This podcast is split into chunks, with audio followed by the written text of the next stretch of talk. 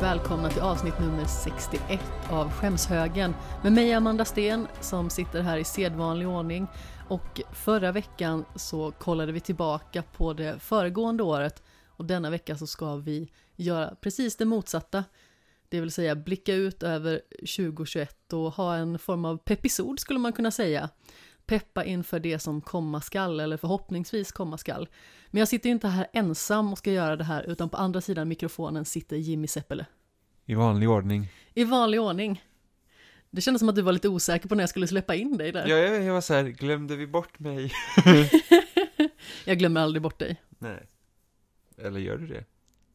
Vad är detta för påhopp? Jag vet inte. Jag kanske bara, min introduktion kanske var ett instick och att, åh nej. Vi glömde att det var en till. Nej, jag tänkte faktiskt att jag skulle ha en lite längre introduktion av själva avsnittet i sig innan jag presenterade dig. För att ofta så brukar det bli att jag presenterar dig och sedan så säger jag någonting jättestelt som inte fungerar alls bara för att det låter så himla onödigt i och med att vi oftast har pratat med varandra hela dagen i och med att vi bor ihop och är sambos. Ja, det skulle vara lite jobbigt om man undviker att prata. Ja, faktiskt. Jag hade nog inte gillat det. Nej. Alltså jag är en sån här person som kan umgås genom att vara tyst. Vilket vi gör ibland också i och med att vi sitter och spelar videospel ihop. Eller ja, vi spelar, men vi spelar på varsin skärm och vi kanske spelar olika spel. Men det är ändå väldigt trivsamt att vara tysta tillsammans. Men jag tror inte jag skulle klara mig en hel dag utan att säga någonting till dig. Det skulle vara jättebesynnerligt. Det skulle, det skulle verkligen vara jättemärkligt. Och det hade inte funkat alls tror jag. Men eh, som sagt, vi ska kolla ut över 2021 idag. Det stämmer. Hur tycker du att det ser ut liksom på förhand så här? Det känns som ett, ett starkt år för någon speciell kategori. Och jag, jag vet inte riktigt för att eh, mycket är så, det har blivit så märkligt med tanke på pandemin. Så att man vet, för det första, man vet inte vad som kommer i år och jag tror att jag tror att i alla fall spelmässigt så har det varit mycket mer säker på hur det ser ut under det kommande året mot vad vi egentligen är. Allt är verkligen liksom, det kan bli lite vilket som. Ja men precis, alla verk i stort sett, alltså såväl tv-serier som filmer och spel lider ju mycket av den här coronapandemin då, att det är väldigt svårt att avgöra när olika typer av eh, verk ska komma ut. Mm, speciellt film. Där känns det ju verkligen, för, förutom om man tänker streamingtjänsternas liksom egna filmer, men, men sådana som traditionellt sett går upp på bio, då är det så här att man vet inte riktigt hur det kommer se ut. Nej men sen är det väldigt många filmer som har skjutits upp och sen så är det även spel som skjuts upp både på grund av pandemin men också att de kanske inte riktigt blev så tilltalande som man har trott till exempel. Mm. Jag tänker framförallt på Halo som vi kanske inte kommer prata om så himla mycket idag. Men eh, det var ju en titel som egentligen redan skulle ha släppts men som sköts upp till den här hösten som kommer. Mm. Och då vet man inte ens om den faktiskt kommer komma. Men hur som haver, vi har ett lite speciellt upplägg idag. Vi tänkte att vi skulle inte prata om exakt alla titlar som vi stöter på inom alla de här kategorierna. Utan vi tänkte att vi skulle välja två stycken spel, två stycken filmer, två stycken tv-serier var. Som vi vill lyfta upp lite och som vi är lite extra exalterade för. Och eh, det behöver inte nödvändigtvis vara att det är det vi tror kommer vara bäst, utan det kanske har en intressant premiss eller dylikt. Så då kommer vi välja alltså två var i varje kategori och sen så kommer vi också ha naturligtvis på grund av att det här är skämshögen så har vi en skämskategori också. Det vill säga det som man verkligen hoppas att man ska avverka från skämshögen i form av spel, tv-serier och film. Och då är det en sådan var som är tanken. Sedan så kommer vi ju nämna lite andra titlar i förbifarten också. Jag har skrivit upp ett gäng som eh, jag tänkte att det kan vara värt att nämna även att vi liksom inte kommer gå in på dem. Så vad säger du, ska vi börja med spel? Mm.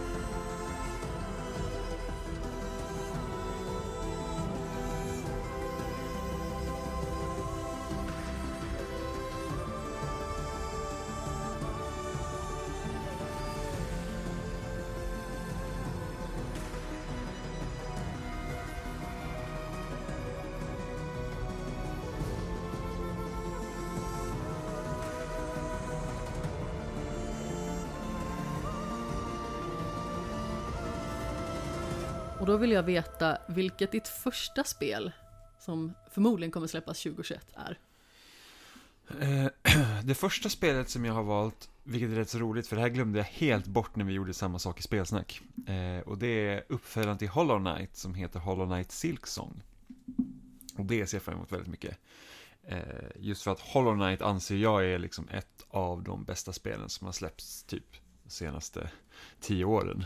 Ja, och många säger ju att det är ett av de absolut bästa Metroidvania-spelen som har släppts någonsin. Ja, det skulle jag säga absolut är det bästa. Jag tycker att det, det tar vara på eh, genrens eh, upptäckarglädje om man säger så. Eh, just på grund av att då Tim Cherry som utvecklar spelet eh, är så himla duktiga på att väva samman sin värld så den känns väldigt organisk. Det känns som att det är en riktig plats. Det känns som att, för Hollow Knight var verkligen så att alla de här olika platserna i spelet, eller ja, på kartan då, de relationen till varandra kändes logisk. Eh, så till exempel det finns ett ställe i, eh, i spelet som är, som är en stor stad där det alltid regnar och sen när man eh, senare i spelet kommer liksom ovanför staden så är det en, en sjö som ligger ovanför och därför det regnar hela tiden för det kommer liksom vatten ner. Eh, och Hollow Knight, ut, alltså man är som ett litet, en liten insekt i princip.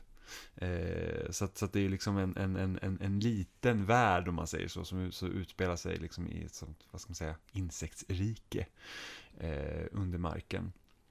Eh, och Silksong ska ju då vara, inte en rak uppförare så, utan, eh, men, men vad ska man säga, det, det, det är liksom en del i samma i samma serie. Det fokuserar väl på en annan huvudkaraktär? Precis, eh, så det, åh, nu minns inte jag. Hornet heter eh, karaktären som, du, som, som är hjälte i, i det nya spelet då.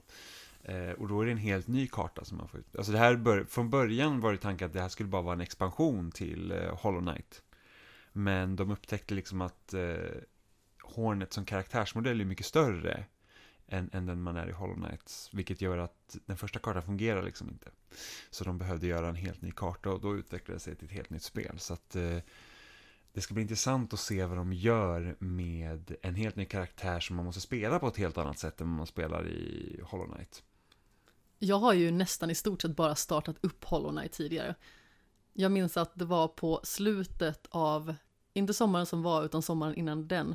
Den sommarsemestern där, sista dagen startade jag upp Hollow Knight, spelade typ en timme och sedan naturligtvis när man kommer igång med andra rutiner, man kanske går in på andra upplevelser, man kanske fastnar mer för film eller tv-serier just då. Så jag tappade det ganska så fort, vilket är väldigt synd för det är ett sånt spel som jag verkligen vill spela för att det verkar vara ett spel som skulle kunna tilltala mig otroligt mycket, både liksom estetiskt men också spelmekaniskt. Alltså största problemet med Hollow Knight är att det är en ganska svag början.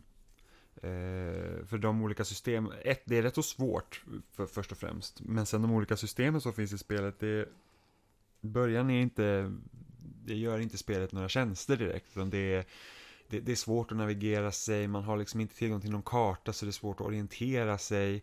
Eh, man har inte lika mycket moves till karaktären än så att det känns liksom stelt och klumpigt att, att, att ta sig omkring. Men mm, två timmar in eller någonting sånt så börjar det liksom klicka. Ja. Och då börjar man känna liksom att okej, okay, det här är väldigt speciellt och ju mer man låser upp av kartan ju, ju, ju, mer spännande blir det. Och jag hade ju spelat, jag tror jag var en 20 timmar in i äventyret och trodde liksom att jag hade upptäckt det mesta delen av kartan och hittat ett helt nytt område som var gömt. Eh, så det, är ett område som jag tror inte att man behöver för att liksom klara spelet. Men jag råkade snubbla på det. Och, och bara det, liksom, man kan gå in så här timme 20 och fortfarande hitta nya grejer. Trots att jag liksom redan kände att jag har ganska stor koll på spelet, tycker jag att det gör spelet så himla underbart. Eh, men, men början är svår och det, det, är, det är många som jag, eh, som jag känner och har rekommenderat spelet till som är så här att nej, jag, eh, jag började spela och sen så det var liksom inte riktigt vad jag ville spela just då eh, eller liknande och det är just för att början är knepig. Mm. Jag har också förstått det, liksom att inlärningskurvan ska vara ganska så dryg i relation till många andra spel och i och med att det är så oväntat långt spel för att vara liksom den typen av upplevelse så kan jag tänka mig att det känns väldigt mycket som ett berg att bestiga för många. Ja, och speciellt när det liksom är svårt, att man liksom dör ganska lätt och så måste man liksom gå om de där grejerna innan, innan man ens har fått liksom tillräckligt kött på benen så att säga. Många brukar ju referera till Hollow Knight som typ Dark Souls i 2D. Ja. Eh, jag tror nog inte att det är lika svårt. Det, det är på ett annat sätt. Eh, men, men det, det är liksom, det finns ju bossar och sånt i spelet också Mm. och de kan vara mer eller mindre knepiga. Jag tror att eh, Hollow Knight till exempel skulle vara ett spel som passar mig mycket bättre än till exempel Dark Souls. Så jag tror att jag skulle tycka att det var lättare när jag väl kom in i det. Mm, ja men det, det, det tycker jag också, alltså det Som typ när jag spelade Sekiro, det kändes som att varje Varje gång man kom till en ny boss, så kändes det som att är det här bossen jag slutar spela på? Och det kände jag väl inte i Hollow Knight, att det var så att när jag kom till en boss att nu, nu är det liksom kört Eh, förutom då extra bossarna som finns, de är helvetiskt svåra. Men eh, Men alltså det, det är ett fantastiskt spel. Och, och, och jag vet att när många pratar om liksom olika Metroidvania som jag vet att många brukar nämna Axiom Verge Som är liksom så här, åh gud, det är typ det nya Super Metroid. Och, och jag som inte var jätteförtjust i Axiom Verge Tycker ju hellre att Hollow Knight är det som tar upp manteln ordentligt. Och liksom tar det här med att du hittar nya förmågor, du kan uppgradera ditt svärd och du och, och just det här med att man, hur man upptäcker världen, att man, man känner sig verkligen som en del i den och det tycker jag är så himla fantastiskt. Jag hoppas ju verkligen att jag kommer att ta tag i det här spelet snart. Det som är tur för mig, det är ju att jag bor tillsammans med dig som spelade det i stort sett två gånger på varandra. Ja, jag, eh, jag köpte ju det när det kom ut i Switch. 2000, var det 2018 tror jag? Det Jag ville minnas det. Ja, sommaren 2018. Jo, men jag tror det var typ i samband med E3 eller någonting som släpptes i Switch. Jag, och jag, jag hade inte riktigt någon koll på vad spelet var för någonting, men jag hade hört att folk tyckte att Hollow Knight var bra. Eh, så jag tänkte, ja men jag, jag köper Hollow Knight och så... Och, och precis som, som, som många andra var så att när jag började spela, jag var så här, jag vet inte om jag, jag känner, liksom, jag känner inte riktigt för det här spelet. Eh, innan det klickade. Och, och sen så var jag ju helt fast. Och så fort spelet släpptes till Xbox One, alltså det här, jag tror jag kö- om jag spelade till Switch på ju, i juni så släpptes det på Xbox One i september. Så köpte jag dit på en gång och klarade det igen. Så att bara liksom ett, typ två, tre månaders mellanrum så klarade jag spelet två gånger för jag tyckte det var så himla bra. Hoppas ju att uppföljaren kommer att eh, vara lika bra då. Ja, det hoppas jag också. Alltså det, det, det är alltid svårt, tycker jag, för uppföljare att kunna lämna samma intryck. Eh, just för att när man spelar det första, det är samma sak om man tänker God of War till exempel. Eh, den typ soft rebooten de hade med 2018 års spel. Det, är liksom, det, det spelet tycker jag är helt fantastiskt. Eh, men det var också för att då var det nytt. Det var något helt, det var liksom en annan Kratos vi hade sett tidigare. Det, det liksom, man ändrar spelsystemet från tidigare. Så det gör att det hjälper till att få det att kännas mycket mer speciellt. Medan en tvåa kanske inte hamnar på samma, det kanske inte blir samma sak med en tvåa. För att jag har redan gjort det. Liksom vi har sett det här skiftet en gång. Eller ta för den delen Breath of the Wild, eller Zelda överlag. Varje nytt Zelda-spel så brukar ju ta, det är en ny link nästan i varje nytt, nytt Zelda, vilket gör att, och de ändrar massa system, så inget Zelda är den andra likt. Det är liksom, Ocarina of Time är jätteannorlunda mot Wind Waker som är jätteannorlunda mot Skyward Sword som är jätteannorlunda mot Breath of the Wild. Och nu när Breath of the Wild ska få en rak uppföljare så är det så att, alltså Breath of the Wild är typ ett av mina favoritspel någonsin det också. Mm, och, och jag skulle liksom känna så här att, vad skulle man, hur skulle Breath of the Wild 2 kunna liksom göra det på samma sätt igen, när det liksom det förmodligen kommer användas i många av samma system som finns i Breath of the Wild. Det är liksom inte helt nytt eh, som vi brukar se från Zelda, utan det är, det är ju det är kanske en utökning och då är det svårt att göra lika speciellt. Så var det för mig med Super Mario Galaxy. Som Super Mario Galaxy också är ett spel att, det tycker jag typ, det är mitt alltså det är det spelet jag tycker är bäst. Det är liksom, det är det bästa spel som gjorts. Alla kategorier. Ja, i princip. Det, det enda spelet som egentligen, som, som är nosar på den platsen, det är Minecraft. Men Super Mario Galaxy, liksom, mitt favorit Mario, mitt favorit 3D Mario. Och sen så kom det ju en, eh, Super Mario Galaxy 2 kom ju. Och, och det liksom, ja, det är mer av Super Mario Galaxy, men det slår ju inte på samma sätt för att Galaxy var så unikt när det kom. Det känns verkligen nytt och fräscht till Mario. Och sen göra samma sak en gång till, då det blir inte riktigt samma sak. Överraskningsmomentet försvinner ju. Ja, precis. Eh, och där tar man, tar man serier som Mass Effect å andra sidan. Så där har du liksom att det är ju fortsättningen på storyn som är drivande där. Inte att jag liksom nödvändigtvis kan skjuta på ett annat sätt, men då blir ju storyn det centrala som man följer med. Och storyn är inte det centrala till exempel i, i eh, Mario. Eller Zelda för den delen på samma sätt som, som den är central för Mass Effect. Och därför, därför fungerade Mass Effect 2 så himla bra mot Mass Effect 1. För att det vill säga att okej, men här fortsätter vi storyn. Och då kan, om man, liksom de eh, relationer man bygger med de andra karaktärerna, då är det det som blir speciellt istället. Och därför kan man höja upp det. Ja, och Mass Effect är ju också känd för att man kan forma sin egen upplevelse väldigt specifikt. Ja, men precis. Och vi får ju se om mitt första spel då som jag har valt av de här två kommer att överraska. Det tror inte jag heller att det kommer göra, utan jag tror att det kommer bli hyfsat mycket mer av samma. Men jag hoppas att eh, även detta ska bli en fantastisk upplevelse och jag pratar naturligtvis om Horizon the Forbidden West. Vilket alltså är uppföljaren till succétiteln Horizon Zero Dawn från 2017. Som också är ett spel som ligger mig oerhört varmt om hjärtat. Och jag höll verkligen på att gå upp i atomer när det visades i somras. Du kommer kanske ihåg det ögonblicket. Mm. Jag i stort sett ställde mig upp, skrek rakt ut, blev alldeles överlycklig. Och jag hoppas ju verkligen att eh, det kan upp och nosa på hur bra det förra spelet var. Jag vet att det kom väldigt fel i tiden för dig i och med att du hade spelat Breath of the Wild precis innan. precis innan ja. Ja, och det var ju lite oturligt för att jag har ju inte spelat Zelda och jag spelade Horizon först. Och det kom i ett sånt läge där jag verkligen fick möjlighet att förkovra mig i berättelsen, förkovra mig i en öppen värld som jag tyckte var intressant. Jag var i stort sett i ett läge där jag jobbade ganska så mycket mindre. Eh, det var precis innan jag skulle hoppa på ett nytt uppdrag på jobbet och jag hade ganska så mycket fritid. Vilket då genererade att när jag fick det här uppdraget av loading, vilket också var mitt första, så kunde jag spendera jättemycket tid i den här post-post-apokalyptiska världen med robotdinosaurier. Och jag älskade ju den totalt. Och det tog typ 20 timmar innan jag överhuvudtaget reflekterade över att jag skulle börja skriva en recension. För att jag var så inne i upplevelsen. Så jag känner att om det här spelet åtminstone kan bli i närheten av det första, så är jag glad. Jag vill bara liksom veta vad som händer med Aloy. Och eh, sen så naturligtvis är hon en så himla älskvärd karaktär också. Eh, vi har ju Ashley Birch som gör en otroligt bra röstskådespelarinsats där. Jag tror ju att Horizon 2 är ju ett sånt spel som faktiskt har, kan ha tagit väldigt mycket lärdomar mot kritiken mot första spelet och sen också vad, vad som har hänt för liksom, andra spel i öppna världsgenren. Eh, jag tror just det liksom att, att när Breath of the Wild kom, det som var så, gjorde det spelet så himla slående just för den genre som den verkade i, är ju det att Nintendo hade verkligen skalat ner på det vi ofta ser i öppna världar, det här med att du ständigt jagar ikoner på kartan genom att, men vi har inga ikoner på kartan, du får markera ut själv vart du vill gå. Det är inga faktiska pluppar. Nej, precis, och det är inte så att du har 20 fiendeläger du ska ta ut, utan det, visst, det finns ju liksom ett nummer, du har ju över 100 shrines, liksom, du kan klara, men en, du går ju inte till en shrine och sen så får du liksom en, en, en färdighetspoäng, utan du går ju till en shrine för att lösa ett pussel för att sen få färdighetspoängen. Eh, du kan även gå till liksom olika platser på kartan och hitta liksom hemligheter som är unika för de olika platserna.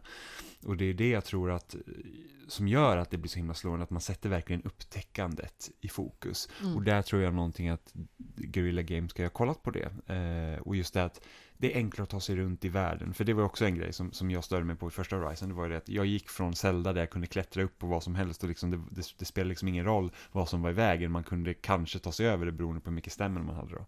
Eh, men, men det var liksom inte så att här är en stig och du måste ta den här stigen för att komma upp på den här kullen som jag annars bara kunde ha sprungit över. Eh, som i Horizon hade. Och sen jag bryr mig inte om det. Det är det som är grejen. Alltså jag tror att det är många som bryr sig väldigt mycket om det i relation till vad jag bryr mig om det. Det är liksom ingenting som gör att jag känner att ett spel är bättre eller sämre om jag kan klättra på alla ställen. Nej men det blir en så stor kontrast. Det blir så att jag vill bara kunna komma upp till den här kullen för det är dit jag ska. Varför måste jag ta en omväg? Det blir sådana små irritationsmoment. Alltså jag tycker det är så himla skönt att bara kunna bli ledd i rätt riktning. Jag tror att det är det som fungerar så himla bra för mig i Horizon. Att det var väldigt tydligt i vad det skulle för någonstans. Jag kände mig aldrig borttappad, vilket jag kan göra i många öppna världar. Mm. Men sen tror jag också det här med att jag hade gärna sett ett, ett starkare karaktärsgalleri runt omkring Alo, att det hade funnits intressantare karaktärer eh, som man hade fått göra uppdrag med och liksom lära känna mer eller mindre så att mm. man inte blir bara fast i de här städerna och sen så gör man något litet och sen går man vidare. Ja, jag tror att det handlar väldigt mycket om liksom att Aloy är en utstött och att det är där liksom själva berättelsen springer. Mm. Och sen hoppas jag att det inte världen ska gå under i det nya spelet. Att det är inte där som är liksom det stora crescendot för spelet. För att det är också någonting som störde mig i Zero Dawn var ju det att helt plötsligt så var, hade man den här stora roboten som skulle typ avsluta mänskligheten igen. Eh, och det blir liksom så att jag var så intresserad av Aloys egna berättelse och liksom vart hon kom ifrån och hennes resa genom att upptäcka sig själv. Det var det som var intressant. Men när spelet helt plötsligt, eller inte helt plötsligt, men när spelet skulle liksom säga att nej men nu är det viktigare att vi räddar världen. Då blir det bara så att, men det här är inte det jag är intresserad av. Jag är inte intresserad av mördarrobotar, utan det är liksom, jag är intresserad av Aloy, att hitta sig själv. Det var mm. det som var det spännande i det. Jag tror att för mig var det så att jag var mest intresserad av just det här i att ta reda på var Aloy kom ifrån för att hennes ursprungsberättelse är så himla intressant.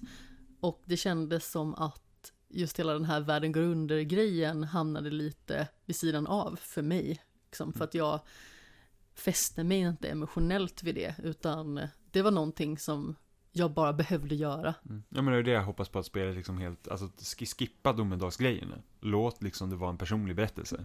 Mm, absolut, jag föredrar det. Vilket är ditt andra spel som du har valt? Mitt andra spel heter Sable. Eh, och det här är ett spel som visas upp på E3 2018 på Microsofts presskonferens. Och det är ett litet spel som också utspelar sig i en öppen värld, så som jag har förstått det. Eh, där man då spelar som Sable eh, som, någon form av ökenvärld är man i alla fall. Och, eh... När vi pratar om det här i spelsnack så kom jag liksom på att jag har nog bara hört talas om det här spelet. Jag har liksom inte sett vad det är, så jag skulle googla på det och fick upp ett mårddjur. Så när jag faktiskt googlade Sable och Game så var det lite lättare att faktiskt få reda på vad det var för någonting. Ja, och, det är ett väldigt vackert spel. Liksom det, det, tar, ju, det tar ju inspiration från eh, äldre animationsteknik så att när det rör Sable liksom, så rör man sig inte i, alltså de, de har gjort så att eh, hon rör sig då i mindre bildrutor per sekund då för att det ska se ut som en ryckig animation. Eh, och det är också ett spel som då ska främja upptäckande. Så som jag har förstått det ska det inte finnas någon strider i spelet, för det är inte vad spelet handlar om, utan det, det handlar om att du är spelare som Sable, ska upptäcka dig själv, du har en hoverbike och sen så ska du liksom då undersöka den här platsen. Eh, och sen, ja, inte vet jag, undersöka olika mysterier och jag vet liksom inte riktigt vad spelet utöver det kommer faktiskt eh, gå ut på. För man har inte fått veta så mycket. Eh, men jag tycker Vilket det, kanske är bra. Ja, precis. Men jag tycker det ser så himla fint ut. Och, och just det här med att om man tittar på och det, det, här är också ett spel som jag tror också kan tjäna på att liksom Breath of the Wild har kommit. För att även om det finns strider i Zelda så är det ju inte, liksom, det är inte actionmomenten i Breath of the Wild som står i fokus, utan det är äventyrandet. Och jag tror att Sable kan bli ett sånt spel som att, okej, okay, men vi, vi skippar actionsekvenserna överlag och det är bara äventyrandet som gäller. Liksom. Det, du får upptäcka efter din eget våg. Sen så hoppas man bara att det man kan hitta och, och göra i spelet sen är tillräckligt intressant. Så att det inte blir så att man gå hit, tryck på en knapp, gå hit, tryck på en knapp eller någonting sånt. Utan att det faktiskt liksom känns som att det finns ett mervärde i det man gör. Och att världen är levande. Ja, beroende på. Det är en ökenvärld, så jag vet inte hur levande det är. Men man ska kunna hitta andra. Det finns jo, jo, men alltså även om ja, det, det inte liksom finns saker som man kan interagera med, så vill man ju ändå att liksom, spelupplevelsen ska vara levande. Alltså vi tar Journey till exempel, som också är i stort sett en öken, fast man gör ändå en lång vandring. Det är inte mycket, om vi säger karaktärer som man interagerar med. Det är ju mer ifall det skulle komma in en annan spelare, plus de här jättelika typ sandormarna. Mm. Mm, man får, mm, jag hoppas verkligen att de, de, lyckas med det. Sen har de ju soundtracket till spelet ska göras av Japanese Breakfast och de har ju jättefin musik också. Så att... Vilka var det som utvecklade spelet? Oh, nu ska vi se vad de heter. Jag vet inte om de har gjort något spel innan. Eh, Shedworks. Okej. Okay. Tror jag de heter. Så det är något, något litet team bara. Spännande. Ja, det ser ju väldigt grant ut. Mm. Så jag hoppas att innehållet är lika grant. Ja, jag hoppas, jag hoppas verkligen att det, jag hoppas det blir jätte, jättebra. Det, det skulle vara så synd om det inte är det. Ja, det har varit sorgligt faktiskt. I synnerhet i och med att det liksom peppar upp det så. Och min andra titel som jag ville välja att belysa lite grann, det är 12 minutes. Och eh, det är från utvecklaren Luis Antonio som levererar ett scenario där man hamnat i en 12 minuters loop som man spelar upprepat antal gånger för att gå till botten med mysteriet. Och eh, någonting som är väldigt liksom talande för vilket förtroende den här titeln har fått. Det är ju att vi har röster i form av James McAvoy, Daisy Ridley och Willem Defoe bland annat. Ja, ja men det är väldigt spännande faktiskt. Jag, jag undrar hur eh, de samtalen har gått till när man liksom lyckats eh, få de tunga namnen till att vara röstskådespelare till, till sitt spel. Är ett väldigt litet spel dessutom. Ja, men jag blir alltid förvånad. Jag vet inte riktigt hur sådana där samtal går till. Ibland tror jag att, för det har jag också hört i olika podcasts när man lyssnar på spelutvecklare och sånt, att det är så att det är bara att fråga. Du, du kan ju inte få mer än ett nej. Och vad, vad gör det om du får ett nej? Du får ett nej. Men du kan ju alltid fråga. Så det, det, det kan ju också vara en sån grej, liksom, att det är bara så att men vi, vi försöker liksom titta vad vi har för casting liksom, och Mm. så, försöker man roffa in de stora namnen. Nej men precis, alltså fråga, sälj in din upplevelse. Är det någonting som skådespelaren tycker verkar intressant, då kommer den förmodligen köra på det. För att eh, allting handlar ju liksom inte bara om stora roller, stora pengar och så vidare, utan många tycker ju om att göra liksom lite mer kärlfulla proje- projekt. Mm. Ja, det, det är faktiskt en spännande titel. Jag hoppas också att det blir ett riktigt bra spel. Det är ju sett från en väldigt annorlunda vy också, det är något form av fågelperspektiv, precis ovanifrån. Ja, men precis. Eh, I alla fall av trailern att döma. Så det ska bli intressant att se liksom vad de lyckas göra med det. För det är ju väldigt vanligt liksom att spel, om de inte är liksom i en väldigt rörlig miljö, att det i alla fall är någon form av isometrisk vy. Mm. Det ska bli väldigt spännande att se vad de gör med det här och framförallt liksom hur man lyckas med den här loop-grejen. Alltså jag tänker ju framförallt på Outer Wilds som eh, har ett liknande grepp. Visst är det 21 minuter eller något Ja, det är sånt? 21 minuter, ja. Vilket är så intressant, för det spelet, det, det, det, det skvallrar inte om vad det är för typ av spel när man, när man hoppar in i spelet, att man skulle vara i någon form av loop. Nej men precis. Nu är det ett djur som eh, låter lite onödigt mycket. Har du lust att stänga dörren? Men de här fyra titlarna som vi har pratat om nu, det är ju liksom inte alla spännande titlar som eventuellt kan komma att släppas 2021, utan vi har ju ganska så många som eh, vi är intresserade av att ta del av. Och det är ju bland annat Ratchet Clank Rift Apart, som alltså är en ny uppföljare i en nästan 20 år gammal serie som alltså är utvecklad av Insomniac Games och eh, som jag ser enormt mycket fram emot i och med att det är en sån här tossig, renodlad spelglädjeupplevelse. Sedan har vi Season, vilket är ett vackert cykeläventyr av Scavengers Studio. It takes two, alltså Josef Fares och Hazelights nästa kooperativa upplevelse om ett par som förvandlas till dockor och ska lösa deras problem i en leksaksvärld genom att samarbeta ordentligt. Vi har Open Roads, vilket alltså är eh, Fulbrights mor och dotter roadtrip om att ta reda på familjehemligheter. Och sedan har vi ju lite större titlar, bland annat God of War Ragnarök, vilket ju är uppföljaren till spelet 2018 som vi har vidrört tidigare.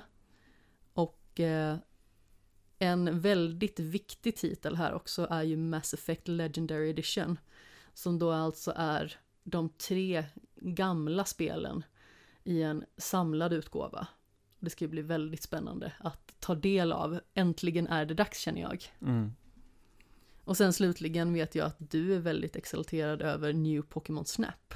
Ja, men det, det, det, det hoppas jag blir kul. Även om den trailern som släpptes för någon vecka sedan visar fortfarande att det är en on-rail, eh, vad ska man kalla det, on-rail fotografering som man sitter och åker på en utstakad bana. Jag hade ju hellre sett ett Pokémon Snap där man faktiskt får röra sig på öppna kartor eh, fritt och leta efter Pokémon för att försöka fota dem istället för att ha en utstakad bana. Men det är ändå kul. Nu är det ändå i princip 20 år sedan jag spelade Pokémon Snap. Det enda spelet du har sålt. Enda spelet jag har det sålt dig än Ång- idag. ång- ja, ångrar det djupt alltså. Inte för att jag har haft någon Nintendo 64 att spela det på, men det ändå. Det hade funnits. Det hade funnits, ja. Då kommer vi vidare till vårt skämsspel som vi vill ta oss an under 2021. Och vilket spel har du satt där? Alltså, jag funderar länge så jag bara, ja men jag har ju börjat på Yakuza-serien i min väg till att äntligen kunna spela Yakuza Like a Dragon, vilket då resulterar i att jag måste spela de sex, sju tidigare spelen som existerar. Men Vilket här, du kommer göra kanske någon gång 2023. Kanske, det beror på. Nu har jag ändå spelat två Yakuza-spel ganska tätt in på varandra eh, och eh, nästa vecka släpps eh, 3, 4, 5 på Game Pass, så att då, då finns de ju där. Jag satt som på nålen när du spelade Kiwami 2. Ja, gud, jag slu- ja, Jättespännande. gud, ja, gud, jag slutet var helt absurt. Det var ju liksom så här, typ, det var vändning på vändning på vändning. Man sa bara, vad händer nu? Och varje vändning hade en vändning. Ja, i princip. Eh, så, så det finns lite fusk, vad ska jag säga, Yakuza 3, då bara, ja, alltså det kommer ju så många spel så då, då tar jag hela serien. Sen så har jag alltid varit sugen på så här, är det dags att spela Splinter Cell nu? Jag har ju spelat Splinter Cell, Double Agent, Conviction och Blacklist, men jag har inte spelat de tre Xbox-originalen. Men så, här, så här, det är också en serie. Så det är så här, ja, det, det är inte ett, ett specifikt spel. Sen så bara, men Kingdom Hearts borde jag slutföra, men jag tror jag nämnde det förra året, så det är lite fusk. Och, men jag började på Kingdom Hearts-serien, så att det, det, så att jag börjar där. Det är ganska många spel att ta sig igenom. Men så kom jag på att det spelet som jag verkligen måste se till att jag spelar eh, i år, det är Disco Elysium. För det får ju Ja. en utgåva till konsol. Ja, men precis. Det glömde jag faktiskt att skriva upp. För det får ju någon form av eh, Director's Cut eller något Precis, sånt. där de har liksom röstsatt varenda dialog Cut, och, och, och lagt till eh, nya uppdrag och sådana grejer. Och, och, och det här var ett sånt spel, som när det kom 2019 så var det så att det bara dök upp och folk bara det här är skitbra. Det är typ det bästa rollspelet som man har spelat sen, jag vet inte vad. Eh, och just med tanke på att valen man gör spelar roll, det är nödvändigtvis inte liksom striderna som är i fokus, utan det, det är ett rollspel baserat på dialoger. Så man ska nästan kunna säga att striderna i spelet då är dialogbaserade, har jag fått för mig. Jag vet inte. Så jag köpte ju spelet på Steam, men jag spelar aldrig. Nej, för att vi spelar aldrig på dator. Jag spelar väldigt sällan på dator eftersom jag anser att datorn är mer en arbetsmaskin. Liksom att där gör jag andra saker och sen är det mycket skönare att eh, sitta i soffan och spela på tvn. Vi är mycket mer konsolspelare båda två. Oh ja. Eh, även om jag spelar på PC när det krävs. Men, eh, Förutom den här gången. ja men precis. Men det var bara för att de ville ju ta det till en konsol. Alltså jag tror konsolversionen liksom blev bekräftade ganska snabbt. Så att då, då blev det så att, okej men då kanske jag lika bra kan vänta. Eh, Och sedan så kom det inte på väldigt lång tid. Nej, precis. Men nu kommer det i mars till PS4 och i, i sommar då till Xbox. Ja, Så, att, och jag ska spela det Playstation 4 såklart. Så jag lär nog också spela på PS4, jag lär nog köpa det på en gång när det kommer. Beroende på vad det kommer lite för andra titlar under tiden. Eh, det kan ju vara så att det krockar med något annat och då kan jag lika bra vänta på Xbox-utgåvan. Men eh, köper det på PS4, kanske gillar det så mycket att man gör en Hollow Knight och köper det på Xbox när det kommer ut. Förmodligen bara för att du ska kunna få dina achievements. Jajamän. Det finns inget som gör Jimmy så glad som när det dingar till. Mm, det är roligt att ta achievements. Ja, jag vet att du tycker det. Jag tycker det är härligt att du tycker det. Jag blir väldigt glad av trophies å andra sidan. Alltså inte för att jag blir ledsen av achievements, men eh, i och med att jag liksom är en Playstation-spelare i grunden så är det väl det jag liksom föredrar. Mm. Precis som tvärtom för dig naturligtvis. Ja, men precis. Och eh, mitt skämspel blir faktiskt ett som eh, kom under den mycket succétäta spelvåren 2017 där tidigare nämnda Horizon Zero Dawn bland annat släpptes eh, The Legend of Zelda Breath of the Wild, Nya Automata och eh, i samma veva släpptes också Persona 5. Och det här är ett spel som jag redan har börjat på lite grann för någon dag sedan. Just av den anledningen att jag fick det här av dig i julklapp. Jag fick Persona 5 Royal. Vilket är liksom ett ännu mer utvecklat spel än själva grundspelet. Så det är ju typ sex timmar längre eller något sånt. Så jag kollade på How long to beat häromdagen och så stod det 103 timmar huvudberättelse. Och jag kände att jag har lite att bita i där så jag får förmodligen ta en och annan liten titel parallellt. Men eh, som sagt, jag har aldrig kommit mig för att skaffa det förut. Just för att det är så långt. Men samtidigt så har jag varit väldigt sugen på det sedan start. Men jag tror att det var ganska så mycket andra spel som jag ville spela just då. Så det har liksom legat på is väldigt länge. Och sen som sagt så fick jag det i en liten present.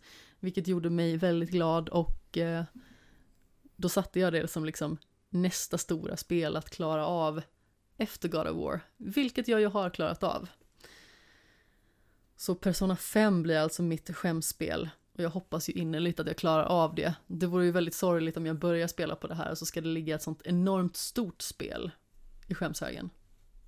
Mm. Jag blev så exalterad också så det fanns ju något form av så här Persona 5 dansspel som jag inte riktigt kommer ihåg vad det hette. Men som var på rea som jag la i min lilla korg på Playstation Store. Så det kommer jag förmodligen köpa och spela också. Och sen är jag väldigt sugen på Persona 5 Striker som vi inte nämnde tidigare. Som är någon form av uppföljare till Persona 5.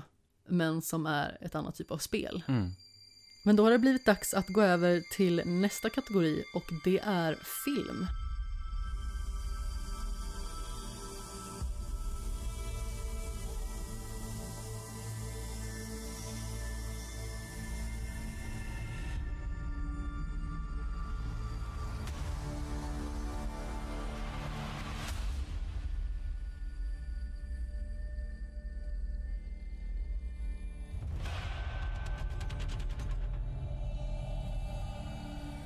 Då vill jag veta vilken din första film är Jimmy.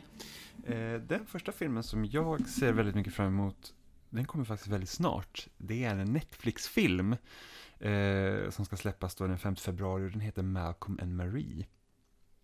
Och det är då den handlar då om, eh, om eh, Malcolm som då gör film helt enkelt. Eh, och eh, jag tror den är precis släpps och han har kommit hem och de ska liksom vänta på recensionen som kommer. Eh, och då är det då tillsammans med hans flickvän som spelas av eh, Zendaya. Eh, så hela filmen verkar utspela sig då under den här kvällen. Eh, när de väntar helt enkelt på att den här filmen ska få eh, recensioner. Eh, och anledningen till att jag faktiskt ser fram emot den här rullen, det är ju jag, jag tycker Zendaya är otroligt fantastisk i varenda roll hon har tagit sig för. Ja, verkligen. Hon är fenomenal. Precis, och sen hennes motspelare då som spelar Malcolm är ju John David Washington som eh, hade huvudrollen i Tenet. Ja, men precis. Eh, så, så att det är liksom först och främst varför liksom jag fick upp ögonen för det här, för att jag tycker att Zendaya är så himla bra. Men sen också när man kollar närmare på filmen så är den regisserad av Sam Levinson och Sam Levinson gjorde faktiskt Euphoria.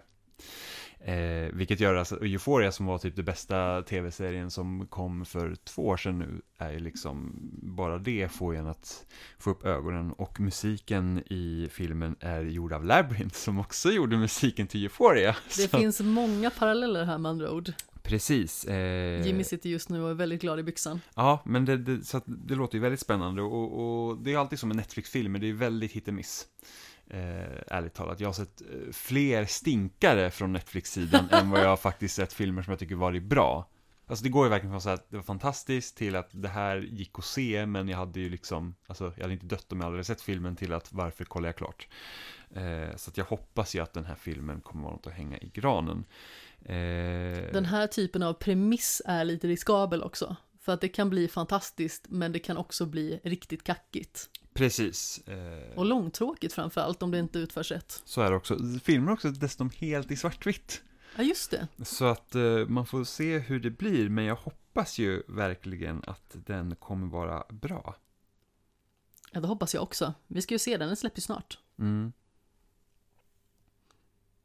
Ska jag gå vidare på min film? Ja, gör det. Du såg så himla fokuserad ut och eh, redo att gå vidare. Nej, jag, ska bara titta om det var något jag missat att säga. Eh, den första filmen som jag vill belysa är Last Night in Soho. Och det är den senaste filmen från Edgar Wright som också är känd för Cornetto-trilogin. Det vill säga alltså Shaun of the Dead, Hot Fuzz och The World's End.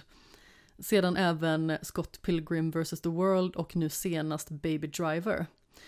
Och det ska vara någon form av psykologisk skräckfilm tror jag. Med bland annat eh, Anya Taylor-Joy, eh, Oliver och James Phelps, Thomasin McKenzie och Matt Smith. Och det som jag tycker är väldigt intressant med den här filmen det är ju att det är ett väldigt stort skådespelarbibliotek som man kan bläddra igenom och eh, jag hoppas ju att det verkligen ska tillföra någonting till filmen. Alltså det finns ju mer starka namn som eh, Ansel Elgort tror jag att det uttalas om jag inte är helt eh, ute och cyklar. Det är väl han som spelar huvudrollen i Baby Driver. Eh, Jamie Foxx tror jag ska vara med, John Hamm bland annat. Så det är ju liksom många stora namn i en och samma film. Och eh, det som är rätt intressant med Edgar Wright, det är ju att filmernas premisser är väldigt intressanta och säregna. Problemet är att de ofta inte når hela vägen fram. Alltså om vi har Baby Driver till exempel som bara släpptes för några år sedan så har jag för mig att första halvan var kanon. Och eh, just det som bearbetas i filmen med hur man har använt musiken och eh, liksom inkorporerat det i hur karaktärer rör sig, hur eh, huvudkaraktären kör och så vidare. Alltså det är superspännande och det fungerar väldigt bra, men andra halvan av filmen har jag för mig är ganska så kackig. Jag såg den på bio, jag tyckte att det var en hyfsat bra film. Sedan så skulle jag se den med en kompis som eh, jag sa till då att ja, alltså filmen är hyfsad men den är inte så bra som den skulle kunna ha blivit. Och när vi var på första halvan så kände jag bara så här, fasen det här är ju kanonfilm, man känner sig liksom exalterad och nästan uppe i varv. Men sen så kommer andra halvan och man känner bara så här att nu minns jag varför jag inte tyckte att det här var en kanonfilm. Och sen så de här liksom filmerna i Cornetto-trilogin till exempel, det är roliga filmer med bra skådespelare som jag tycker väldigt mycket om. Alltså vi har ju Simon Pegg till exempel som eh, är väldigt eh, närvarande i den trilogin. Men återigen där, det är liksom inga kanonfilmer på något vis. Vad har du för relation till de här filmerna? Jag har ju sett Baby Driver. Vad tyckte du om den? Jag tyckte nog att premissen var intressantare än själva filmen ja. till slut. Ja, men det är precis lite det jag var inne på mm. tidigare, vilket är väldigt signifikant för alltså Edgar Wrights filmer. Jag hade... liksom, premissen är stark, men utförandet når inte hela vägen fram. Jag hade nog nästan önskat att den hade varit ännu hårdare på sin idé det här med, med att blanda in musiken. Att den hade varit ännu mer stilistisk än vad den faktiskt ännu är. Ännu mer? Ja, ännu mer. Att den hade verkligen liksom kört hårt på den idén. Jag tror att det, för att, för att det, det, var det jag tyckte var så intressant med filmen, att jag hade önskat liksom att det, det var liksom Den spårade väldigt mycket i slutet och blev ganska ostig. Mm. Det var någonting jag inte riktigt uppskattade. Din andra film? Min andra film är Dune. Även där med ett så otroligt starkt, liksom, skådespelar bibliotek. Ja, men verkligen. Och jag har egentligen ingen relation till Dune. Jag har första boken som jag ska läsa, vill helst läsa den innan filmen. Jag vill bara säga att den här har legat så otroligt länge på vårt nattduksbord. Ja, jag hade med den för att jag fick den i födelsedagspresent av Emma och Robin. Eh, och var så här att den här ska jag läsa när jag pendlar till jobbet. Och då köpte jag Witcher-böckerna, så jag läste dem den sommaren. Så jag hann inte med Dune. Och i somras så hade jag liksom inte riktigt sånt arbete som gjorde att jag, jag lätt kunde liksom läsa. Eh, så det blev helt enkelt inte av. Plus att du umgicks väldigt mycket med vissa. Ja, men precis. Men alltså det, i, samma med Witcher-böckerna, jag läste inte dem hemma, jag läste dem enbart när jag pendlade. Eh, så då blir det ju så att, för att hemma, då, finns, då kan man alltid göra något annat. Men sitter du på en buss, då är du liksom fast där. Så då kan du antingen, om man lyssnar på podd, eller visst, du kan ju se på Netflix också på mobilen. Men, eller men spela liksom, bärbart.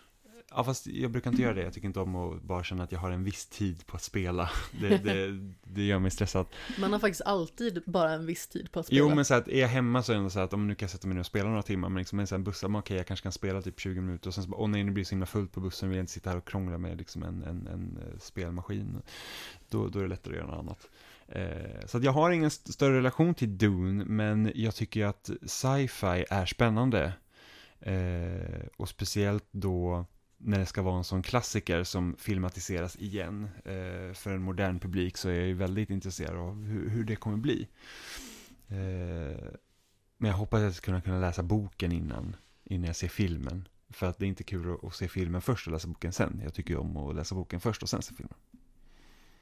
Ja, alltså mig spelar det inte alltid så jättestor roll. Det finns i vissa fall som det kan vara ganska så bra att läsa boken sen för att man kan få lite detaljer ifyllda som gör att vissa saker blir mer solklara för en. Men precis som jag nämnde tidigare när vi pratade lite löst om June så är det ju väldigt starka skådespelare med. Vi har ju Timothy Chalamet till exempel. Vi har Zendaya som vi nämnde tidigare, Rebecca Ferguson, Jason Momoa. Vi har Oscar Isaac, vi har Stellan Skarsgård, Javier Bardem, Josh Brolin. Alltså listan bara går på och går på. Charlotte Rampling. Också väldigt bra skådespelerska. Det är hon som eh, spelar advokaten i Broadchurch. Mm, mm. Eh, sen finns ju alltid en risk att när man har så himla eh, många stjärnspäckade namn att det ändå kan falla plask. Just för att man har så mycket tunga namn och det liksom inte smälter ihop bra. Jag gillar ju att se liksom filmer och sånt när det är relativt okända skådespelare också. Eh, om man till exempel tar Sagan om ringen-trilogin till exempel, jag tror att den funkar så väl för att du har, det var i princip så många okända namn i den. Ja, eller sådana som liksom inte hade fått ett stort genomslag för det, redan. För det gör att deras liksom riktiga personlighet, eller liksom deras riktiga person lyser inte igenom, utan de är sina karaktärer. Ja men precis, och risken med när det är en stark skådespelarensemble, det är ju liksom också att skådespelarna överskiner varandra. Mm. Och att det liksom inte sys ihop tillräckligt väl då. Det som är väldigt spännande oftast när det är en ensemble som är relativt okänd, det är ju att man vet inte riktigt vad man ska förvänta sig och man kan bli väldigt positivt överraskad. Mm. Ja, i värsta fall så hamnar man i sån här Matt Damon i interstellar position. Alltså, det är min värsta. Jag satt där på bio och så ser man liksom att det kommer ut en liksom, snubbe i rymddräkt på den här till synes ganska så öde planeten.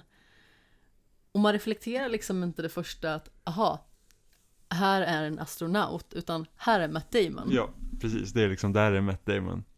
Det, det blir så himla fånigt. Ja, det passar liksom inte riktigt att han ska vara någon typ så här för att han har inte synts i något promomaterial och det har liksom inte, inte hans namn på på affischen och sånt, utan det är så att är Matt Damon the leading man så att säga, då har man liksom smält att det är Matt Damon med och då kan man köpa det, men när Matt Damon bara dyker upp som gubben i lådan, då blir det så här att Vad gör du Det, här? det där är Matt Damon.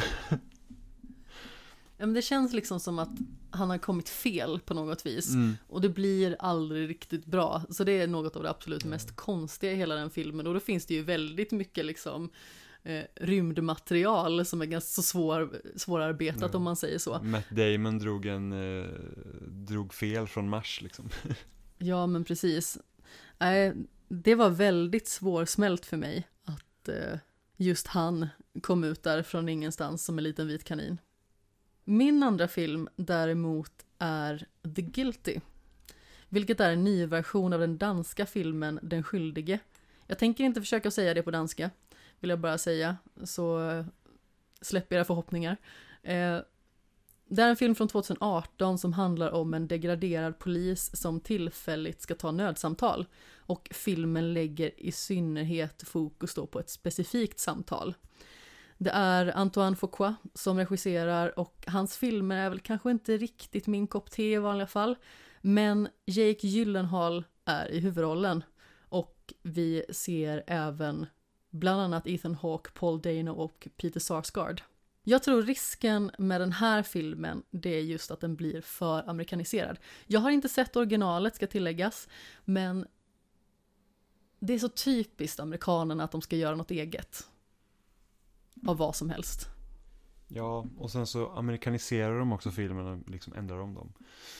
Ja men det är oftast väldigt lågmälda saker, blir mycket mer bombastiska liksom och storslagna när det är amerikanskt för att Mm. de ska liksom på något vis slå på stora trumman. Anledningen till att jag faktiskt hade med den här är just att premissen tycker jag är väldigt intressant. Det tyckte jag redan liksom när jag fick eh, nys om filmen när den liksom släpptes i sin originalversion för bara några år sedan. Eh, och jag har planerat att se den, men jag har liksom inte riktigt eh, tagit tag i det. Och sen nu när det fanns en annan version och i synnerhet med Jake Gyllenhaal som jag tycker är en helt fantastisk skådespelare som började och var lite så här halvtafflig för mig men som sedan har växt och blivit så enormt uppskattad i min värld. Men han gick ju från att vara någon typ så här nästan så här den unga nya stjärnskottet i Hollywood med så här, ehm, Day After Tomorrow och, och Prince of Persia liksom, att han, han liksom fick vara den här unga snygga killen liksom till att sen göra helt skruvade eh, roller. Vi har The Enemy till exempel, eller Enemy kanske den bara heter. Den har jag inte sett. Jag tänker på, vad heter Nightcrawler, Just det ja. när han spelar liksom den här otroligt Riktigt otäcka obehaglig. fotografen och sen den här filmen som kom på Netflix eh, för inte så länge sedan när han spelar någon så här konstvetare, han spelar också så otroligt otäck bara. Eh, minns inte jag vad han heter, typ eh, Basso, någonting, någonting. Ja men jag är inne på någonting sånt också men jag kommer liksom inte riktigt ihåg hela titeln. Men jag tänker ju framförallt på hans otroligt bra prestation i Prisoners som är en film som jag verkligen älskar. Ja, verkligen, den är jättebra den filmen. Eh, Velvet Basso heter den. Just det. Och den, inte en jättebra film, men den, den, där var spelaren så himla konstig liksom. Ja, men han har gjort lite så här luriga roller. Alltså just Enemy också, som är regisserad av eh, Denise Villeneuve. Den är ju verkligen riktigt underlig. Och vi borde se den någon gång ihop. Mm. För att det finns mycket intressant att diskutera i den, som är väldigt oklart. Vi har ju lite fler filmer som släpps i år. Jag tror inte alla är hundraprocentigt bekräftade och eh, precis som föregående år så ser det väl kanske inte riktigt ut att bli ett sånt enormt starkt filmår, men vi kan ju hoppas att eh, det kan uppa det filmåret som i alla fall var. Och vi har ju bland annat The Conjuring 3, The Devil Made Me Do It, vilket i sedvanlig ordning är med eh, Vera Farmiga och eh, Patrick Wilson. Vi har Morbius, vilket är eh, en Marvel-film med Jared Leto i huvudrollen. Och Marvel har ju lite fler titlar som släpps. Vi hade ju 2020 som var väldigt signifikant just för att det typ inte släpptes Nej, första, några första Marvel-filmer. gången sedan 2008 som det inte kom en film i, i MCU. Ja men precis, och eh, just inom Marvel Cinematic Universe så är det sex filmer som ska släppas i år. Istället. Sex filmer? Black Widow, Eternals, eh, Shang-Chi and the Legend of the Ten Rings, Venom 2, Morbius och eh, sen så har vi uppföljaren till Spider-Man Far From Home. Mm. Men då, jag tror Venom och Morbius, de räknas inte till MCU, va, tror jag. Det stod... Jag tror Venom 2 räknas, inte till, eh, till MCU. För Ah, ja. första Då filmen är det inte internet som har fel helt ja, enkelt. men det- är ju ändå, det är ändå varumärken från Marvel-filmer. Marvel. Men jag tror att det är Black Widow, Spider-Man och eh, Shang-Chi som hör, som hör till MCU-canon. Det är mycket möjligt. Som sagt, jag är inte så jätteinvesterad i Marvel. Inte Jag- lika som du är. jag blev ju jätteinvesterad, jag tyckte inte, alltså, så här är så himla irriterande. Jag var ju helt emot MCU liksom för att jag tyckte att det var så himla tråkigt över att eh, i princip varenda bioår så var det en jäkla massa Marvel-filmer hela tiden. Som blockerade de filmerna du egentligen ville se. Ja, precis. Det är liksom bara Marvel. Det, det är super... Och sen så kommer DC med sina jäkla superhjältefilmer och det enda vi ska se är superhjältefilmer hela tiden. Det är skitstörigt. Och sen så... Men jag har ändå varit så att jag tittar ändå på filmerna mellan varven och så här och att, ja men för att man vill ju ändå vara med och se liksom här. Så kan, efter varje, man har sett varenda film så är man säger ja ah, ja det där var precis som alla andra filmer liksom. Det, det här hände i början och sen när man stod CGI-fest i slutet. Sen såg jag Infinity War och var så här att nu står det fan saker på spel. Nu känns det verkligen som att det är liksom det här kommer inte lösa sig i slutet av filmen på något magiskt sätt, utan nu känns det faktiskt som att, så att vad som helst kan hända. Och då blev jag jätteintresserad, så jag köpte varenda film på Blu-ray och såg allt i kronologisk ordning och sen blev jag ett superfan. Det var verkligen såhär bara att, okej, okay, I'm in liksom, för att du, kunde liksom se hela kronologin. Jag hade liksom, tidigare var att man såg någon film här, man såg någon film där, liksom jag såg Civil War när jag hade sett eh, många filmer innan och då, då förlorar man mycket av kontexten även om filmen också är gjorda så att du kan se dem för sig själva. Men det är inte samma sak. Så det krävdes en smulning för att du skulle bli intresserad. Ja men i princip, så att jag är ju, jag ser jättemycket fram emot att se varenda Marvel-film som kommer och även de tv-serierna de har eh, eh, på gång på Disney+. Eh, men det roligaste med Marvel-filmerna, alltså just nu när de går in i fas 4 då av MCU, det är det att nu kommer det en massa nya hjältar. Och det, det är en av de roligaste grejerna med när det kommer liksom saker man inte känner till tidigare. Liksom visst, jag älskar Spiderman och eh, Ja, jag älskar Spiderman och Marvels hjältarna. eh, men liksom så här att, åh, oh, men Shang-Chi har jag aldrig sett någonting av. Det kan vara jättekul att titta på det. Eh, det ska bli jätteintressant att se Eternals när det kommer. Eh, så, att, så att det är liksom, det är de här nya hjältarna, som Ant-Man till exempel. Jag vet att du inte gillar Ant-Man, jag tycker att Ant-Man är en av de bästa. MCU-filmerna. Just för att det är så att, åh, världen går inte under i Ant-Man, utan det är liksom en mindre skala, liksom hotet. Och det tycker jag är ganska skönt. Men det är samma sak där, premissen är ganska så trevlig, men jag tycker utförandet är sådär. Ja, jag, jag gillar det. Jag, jag, jag gillar Ant-Man väldigt mycket. Eh, så, Jag så att, tycker den känns för plojig. men det är det jag gillar med den. Och det är därför det känns så himla kul att se vad de liksom kommer hitta på med de här nya hjältarna tills då det kommer ett Aven en Avengers 5 då, eller vad det nu blir. Ja. ja vi får just- se vad det blir av det. Ja, och just se hur ska de fortsätta nu efter eh, Endgame. Det är det som är intressant. Hur, hur fortsätter de MCU nu när liksom de har skakat till det lite? Ser det, det hintar emot det någon sån här multiverse-grejer och risken finns ju att det blir alltså för invecklat. Att helt plötsligt är liksom att Och vi har ett multiverse, så att de här karaktärerna som har dött här och där, de, de kan man bara ta tillbaka hur som helst. Och det, det liksom finns ingen udd längre i att folk försvinner. Det kan jag tycka är tråkigt, men jag är ändå väldigt, väldigt nyfiken på hur det kommer se ut. Mm. Risken är ju att Marvel går in i någon form av stor jättebulle. Och det blir bara oklart av alltihop. Ja, alltså risken också med alla de här Disney Plus-serierna som kommer också, att det liksom det räcker inte bara att se filmerna utan det blir för stort. Eh, något som man redan var rädd med, liksom hade ju Angels of Shield och sen Netflix Marvel-serier, men de lyckades ändå, alltså... Ja, Peggy Carter. Ja, just Peggy Carter, men du behöver inte se, du behöver inte se Peggy Carter för att förstå MCU, du behöver inte se Agents of Shield för att förstå MCU, du behöver inte se Netflix-filmerna för att förstå det, men när Disney Plus nu har, liksom Disney har sin egen streamingtjänst med de här nya serierna som kommer, då är ju risken för att, nej men det händer så viktiga saker i de här tv-serierna, att, att för att förstå filmerna fullt ut så måste du se de här också, och det är jag rädd för. Blir så mycket så att det nästan liksom blir ett jobb av att hålla koll på allting. Precis. Nu vill jag ändå se MCU-serierna på Disney Plus också. Men, eh, ja. Ja, och på tal om att gå in i en jättebulle så eh, släpper ju eh, Wes Anderson sin nästa film.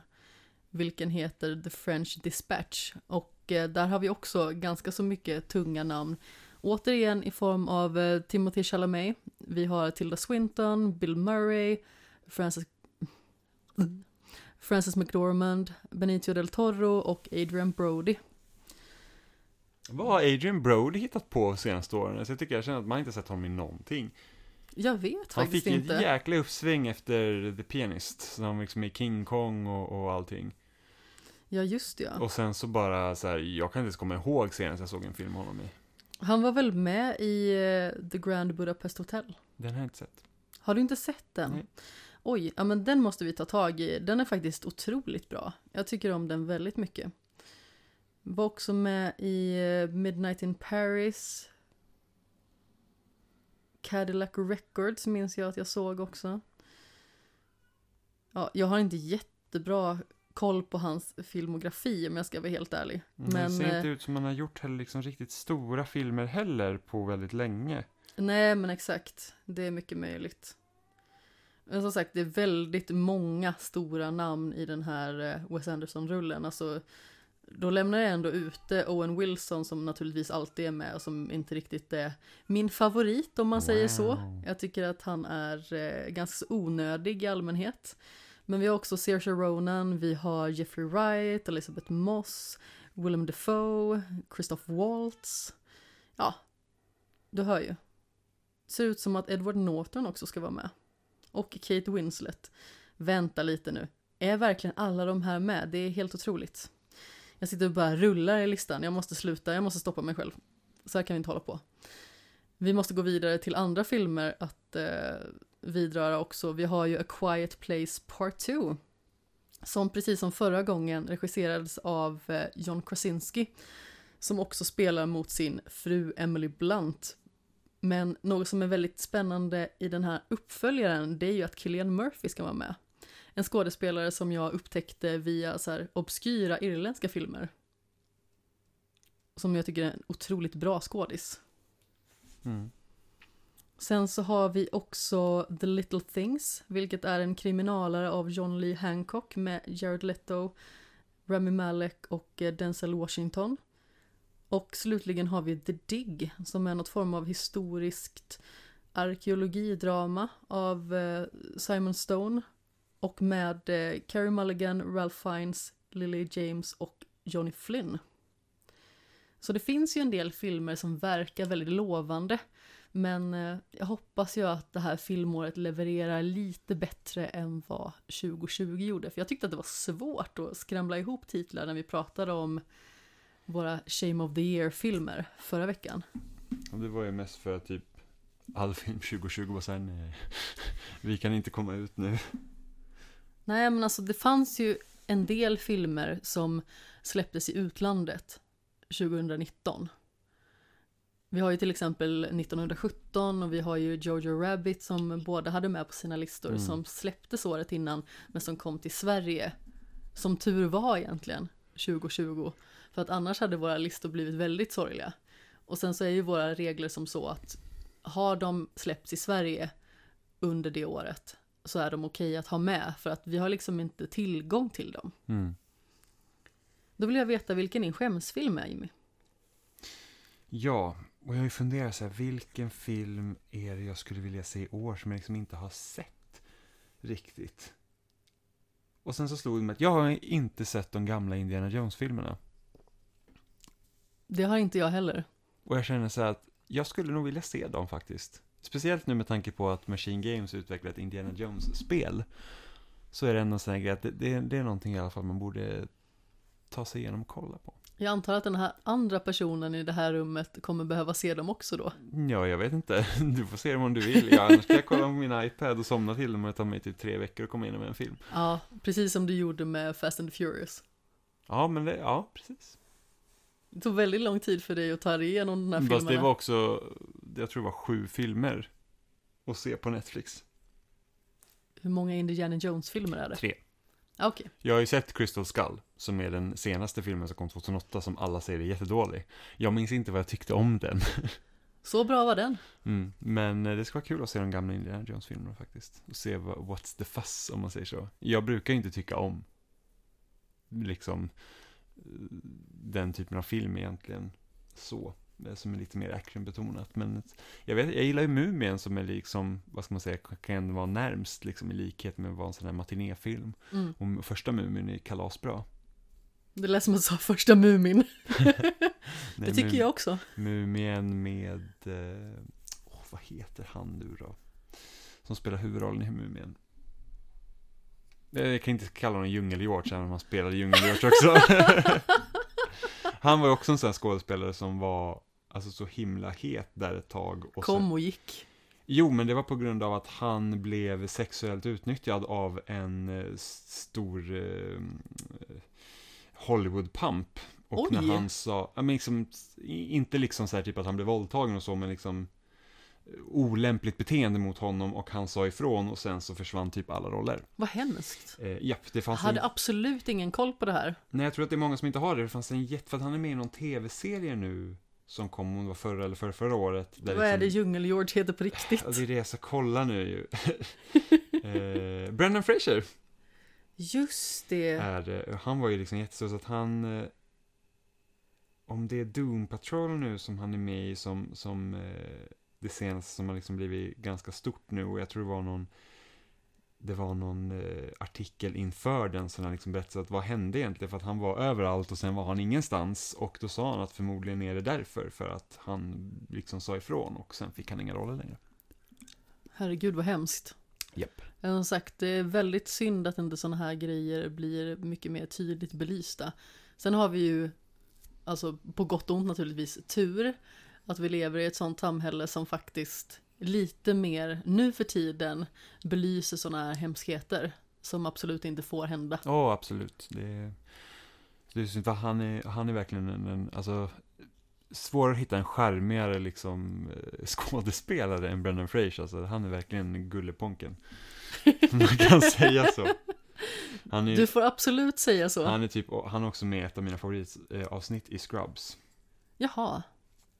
Jag har inte sett Scrubs så himla mycket. Vi ska se Scrubs någon gång, den serien är verkligen jättebra. Jag antar att vi ska det då. Ja, alltså, Jag har inget att säga till om. nej, för att Kommer så- bli fastbunden i soffan så ska vi se fyra avsnitt i rad. Ja, jag hade också svårt för Scrubs när man såg så här typ på TV6 när det kom någon gång. För man var så här, alltså det är så himla plojigt och löjligt. Men när man väl ser liksom hela serien i dess helhet så är den så otroligt bra.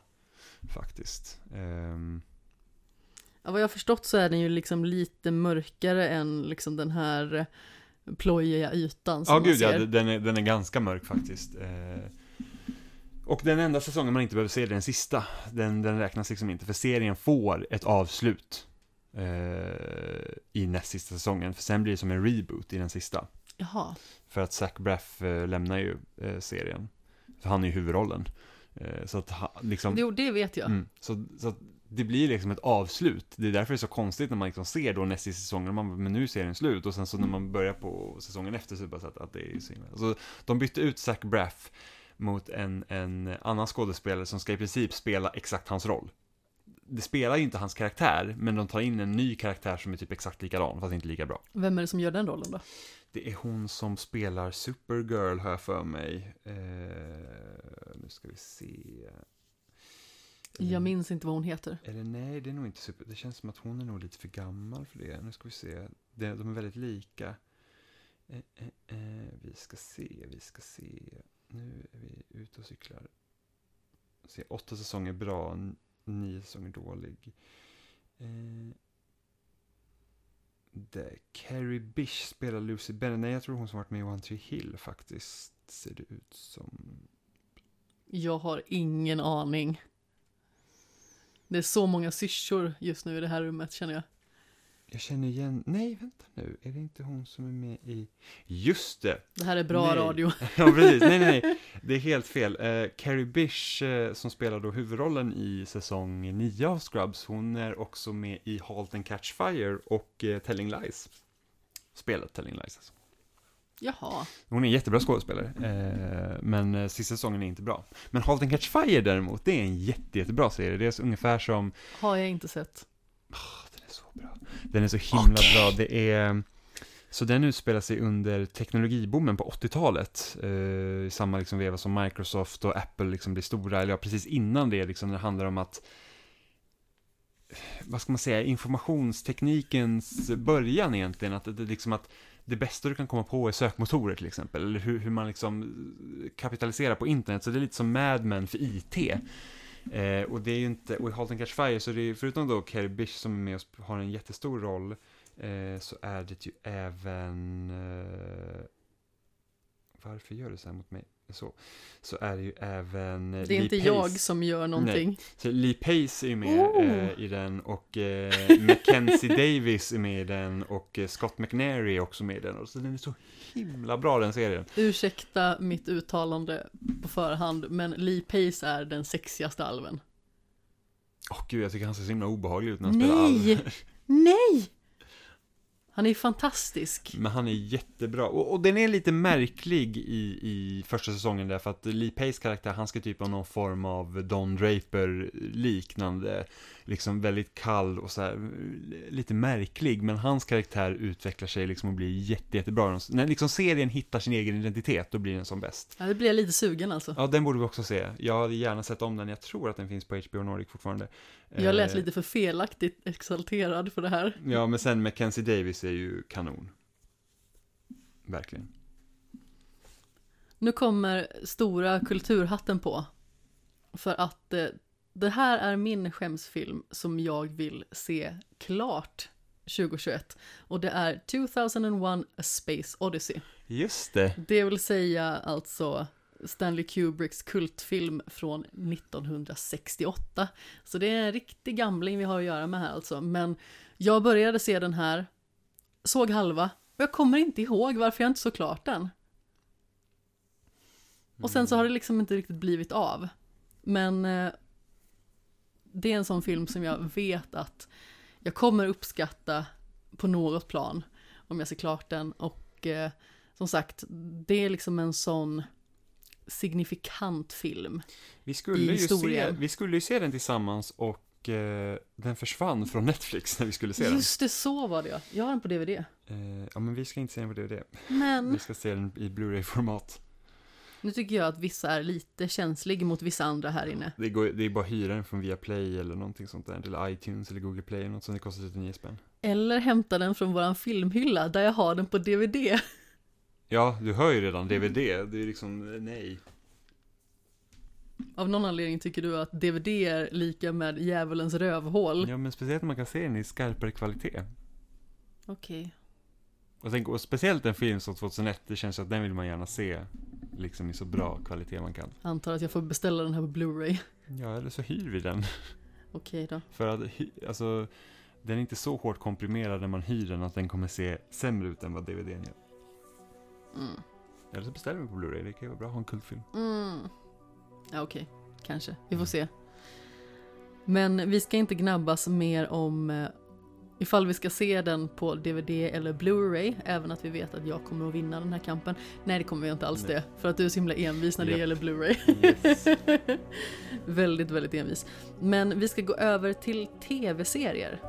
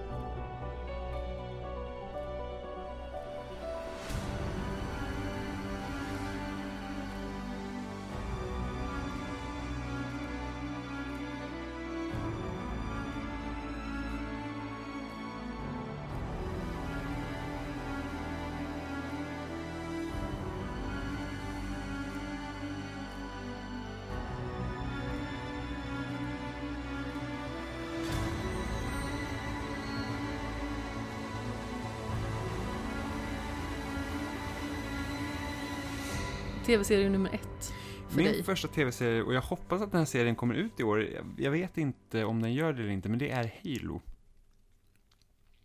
Eh, och Halo är då en tv-serie som baseras på spelserien Halo. och Denna stora överraskning. precis, och den här tv-serien utannonserades ju, jag undrar om inte det var samtidigt som typ Xbox One visades första gången.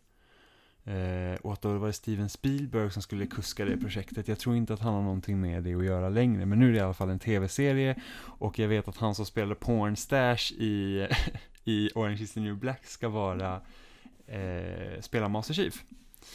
Eh, och jag vet inte riktigt vad jag önskar med det här projektet. För att de har ju försökt liksom att filmatisera Halo så himla länge. Ett tag tror jag det var Peter Jackson som skulle göra en film för Halo. Eh, och det har varit flera tv-serier, snackisar på gång. Sen har det ju kommit liksom lite eh, sån här Forward Unto Dawn och eh, Night någonting tror jag det hette eh, inför Halo 5. Så man har liksom försökt att då ta Halo-universumet till eh, tv eller film. Och jag tror det mest lyckan, lyckade projektet är en Halo Legend som är en liksom animerad antologi som, är, som tittar på olika perspektiv liksom i Halo-universumet. Eh, jag vet inte riktigt vad jag önskar med Halo för att jag misstänker ju att de kanske kommer gå igenom Alltså om de ska gå igenom liksom storyn för spelen 1, 2, 3 liksom i raden, och börjar redan vid Reach eller hur de väljer att göra eftersom Master Chief är ju liksom en huvudkaraktär i serien så då kommer det inte vara, alltså det kommer ju förmodligen då handla om honom. Eh, så, så jag, jag vet inte riktigt vad jag ska vänta, jag hoppas ju bara liksom att, att spelen är ju väldigt militärfokuserade och jag antar att det blir typ en militärserie också av tv-serie, men jag hoppas ändå att de kommer kunna hitta andra aspekter också kring eh, kring det här, att det inte liksom blir, alltså jag vill inte ha en serie som känns som tv-spel i, i eh, serieformat. För det är typ, om, om jag ska typ kritisera typ Arrow och The Flash och de här liksom typ superhjälte eh, actionserierna som finns, det är ju det att de känns lite som tv-spel, att du har liksom ett, ett brott i veckan och sen så ska de liksom, det ska alltid vara en fight liksom, att de, de får liksom aldrig liksom ta det lugnt egentligen. Det var det jag gillade med Marvels eh, Netflix-serier, var ju det att i Daredevil, det handlade inte om att han skulle fånga en skurk varje vecka, utan det kunde liksom vara ett avsnitt där man inte egentligen, han inte var ett Daredevil egentligen, utan man fick se personerna bakom. Jag hoppas ju verkligen att Halo kanske gör någonting liknande för Halo-universumet. Att det liksom får eh, fördjupa karaktärens relationer med varandra och, och inte bara liksom vara en stor actionfest rakt igenom. Ja. Som sagt, jag har ju ingen relation till Halo överhuvudtaget och jag vet att vi ska spela igenom spelen i år. är väl tanken. Om du får bestämma. Ja, men det tar inte så lång tid att spela igenom de spel. Nej, men som sagt, det är liksom inte riktigt min typ av spel. Så det kommer ta lite tid för dig att eh, jobba upp ett intresse här. Men de är jätteroliga. Men det kan man tycka. Alltså jag har sett dig spela väldigt mycket Halo och jag tycker inte att det ser så jättespännande ut. Du har i och för sig spelat har jag spelat mest multiplayer, då ser inte jävla kul ut när man typ dör hela tiden. Och sen den där rösten som narrerar i bakgrunden. Den är bäst. Det är perfekt. Alltså jag tycker att den är kanonful verkligen. Nej, det var så den himla är bra. riktigt ful. Så himla hemlig röst. Den ger mig bara någon form av obehag. Jag tänker ju på typ eh, Hades i eh, Kingdom Hearts. Så här, feel the heat när han säger det. Och så gör han en attack. Så tycker jag att det typ låter. Det låter inte så illa. Åh. Men eh, min första tv-serie som jag ser väldigt mycket fram emot det är den femte säsongen av La Casa de Papel. Och det är uttalat nu att det är den faktiskt sista säsongen av serien. Den fjärde säsongen var inte lika bra som eh, de tre föregående. Eller framförallt inte de två första, men jag tyckte ändå den tredje var väldigt spännande. Men det kändes som att eh, fjärde säsongen tappade lite riktning. Sen så älskar jag ju karaktärerna, jag älskar professorn, jag älskar professorns relation med Raquel till exempel. Så jag hoppas ju att eh, serien får en väldigt värdig avslutning. För jag uppskattade inte hur den fjärde säsongen avslutades. Och eh, det var tidigare sagt att den egentligen skulle slutat i fjärde säsongen. Men jag antar att i och med att det har blivit en sån stor succé med The Money Heist då som den heter på engelska så ville de väl ha ytterligare en säsong att eh, gå igenom karaktärerna ända till slutet. Ja, för säsong fyra, den kändes verkligen som att den, liksom, den bara såsade på. Det, liksom, det, jag vet inte riktigt om det var så smart liksom, att ha, för att stor del av säsong tre utspelas ju också på samma plats. Och sen har man liksom säsong fyra där de fortfarande är fast där och de kommer liksom inte riktigt någon vart. Men sen var det också så att i första och andra säsongen så är de också på samma plats. Ja, precis, men det kändes också som att vara en bra del 1 och del 2. Medan så här har du del 1 och del 1 och en halv. Mm. Det är det som är problemet. Det kändes ju lite som att del 1 och del 2 var planerade medan del 3 och del 4 var eh, någon form av efterkonstruktion bara för att de skulle få mer material att jobba med till serien. Mm. Men jag hoppas i alla fall att eh, det blir en värdig avslutning för det är en serie som jag verkligen älskar. Mm. Vilken är din andra serie? Min andra serie är Better Call Saul säsong 6, som också är den sista säsongen för den serien. Eh, och Better Call Saul är då, vad ska man säga, det är prequel-serien till Breaking Bad, eller spin-off till Breaking Bad som utspelar sig innan Breaking Bad då. Pratade om den förra veckan också. Precis, eh, som följer då Saul Goodman, eh, eller då som han egentligen heter Jimmy McGill, och se, man får se liksom hur han blir Saul Goodman, och många av de karaktärerna man träffar på i Breaking Bad ser man liksom vart de och hur de har hamnat där de hamnat. Eh, så att med den här säsongen då som kommer, då hoppas jag ju verkligen att det liksom ska knytas ihop på ett tillfredsställande sätt till Breaking Bad. Att när, när väl Better Call Saul är slut så liksom, då kan man verkligen se att okej, okay, men nästa steg är liksom Breaking Bad. Eh, och sen så finns det också delar i Better Call Saul som faktiskt utspelar sig efter Breaking Bad. Eh, och då är det ju kul att då vad Saul Goodman får egentligen för avslut. Eh, och Better Call Saul är ju på många sätt ett bättre drama än Breaking Bad. Eh, Breaking Bad har ju till fördel, tycker jag, då att den är mycket mer spännande på det sättet att den liksom, den har väldigt nervkittlande stunder, medan Better Call Saul är inte riktigt samma, men liksom, dramat är så himla bra och rollspelarprestationerna eh, är så himla bra. Bara det att man har tagit eh, liksom en karaktär som Saul Goodman som egentligen är ganska plojig i, eh, i Breaking Bad och fått honom att fungera som en huvudkaraktär tycker jag är liksom hur bra som helst. Eh, och Bob Odenkirk gör ju liksom en kanonroll. Eh, men som sagt, den som lyser absolut starkast i eh, Better Call Saul, det är Ree Seahorn. Eh, som spelar Kim Wexler. Alltså hon är så otroligt, otroligt bra i den serien. Så att jag hoppas verkligen att hennes karaktär får ett riktigt bra avslut också. Ja, man kan ju hoppas. Och det här är ju en serie som jag ska se också. Mm, ja, Precis nu... som Breaking Bad. Ja, men vi ska ju se Breaking Bad först. Och sen så ser vi Better Call Saul direkt efter. Ja, absolut. Vi får se när det blir, men eh, jag har lovat att vi ska se de här serierna och naturligtvis jag vill se Breaking Bad också. Så det är ju inte precis så att jag måste bindas fast och tvingas att se någon, någon av de här serierna. Det är ju bara det liksom att det finns så lite tid och så mycket att se. Ja, otroligt. Alltså det, det är verkligen så. Det finns väldigt mycket att se. Alltså jag har Alltså man tittar på alla streamingtjänster man har och så, och man säger att oh, här är en film jag skulle vilja, här är en film jag skulle vilja se, och sen så bara, men när ska man hinna se dem alla? Det är liksom, det finns typ, jag har, tror jag har typ tre eller fyra dokumentärer på SVT Play jag skulle vilja se, och jag säger bara, men när ska jag ta mig tid att se dem? Ingen vet. Nej, allra minst jag. ja, och eh, min andra serie kan verkligen bli bra, men den kan också bli anus. Och jag tänkte faktiskt att jag skulle välja Lord of the Rings här. För att vad jag har förstått så är det väldigt intressanta skådespelare som man har eh, knutit till den här serien. Så jag hoppas att de kan göra något riktigt spännande med det. Sen så tycker jag ju egentligen inte att eh, Sagan om ringen behöver någon form av ny version i form av en tv-serie. Just för att den trilogin är så fantastisk i sig. Men den ska inte utspela sig under Härskaringen-trilogins eran. Den utspelar sig eh, när Sauron kommer tillbaka. Ja, just det, det är så det var så ja. Jag tror, undrar om den heter typ den andra tidsåldern eller någonting sånt. Eh, så att, så att det, den utspelar sig innan. Frågan är bara om den ska utspela sig i samma universum som eh, Peter Jacksons eh, filmtrilogi eller kommer den vara fristående från dem? Ja, det kan ju bli intressant att se. Att liksom nu har inte jag så jättebra koll på den här uppenbarligen. Det jag har mest koll på det är att det är Morphet Clark som ska spela eh, Galadriel. Mm. Det vill säga den rollen som eh, Kate Blanchett hade tidigare och som hon eh, briljerade i skulle jag vilja säga. Mm. Men, men det är frågan liksom, är filmerna canon för tv-serien eller liksom går den bara på böckerna? Och jag har absolut ingen aning som sagt. Nej, inte jag heller.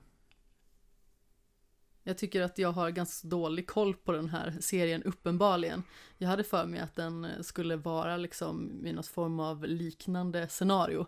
Men du har tydligen bättre koll på det än vad jag har. Mm. Nej, men jag tror inte man vet. Jag vet inte så mycket om serien överlag. Förutom att den ska komma. Det är en bra början i alla fall. Men Som sagt, eh, jag tycker ändå att eh, tv-serieåret ser lite sådär ut, om jag ska vara helt ärlig. Jag tyckte det var väldigt svårt att hitta serier att eh, prata om. Det känns som att det är mer liksom uppföljare på serier som vi har pratat om tidigare eller som ligger oss varma om hjärtat till exempel.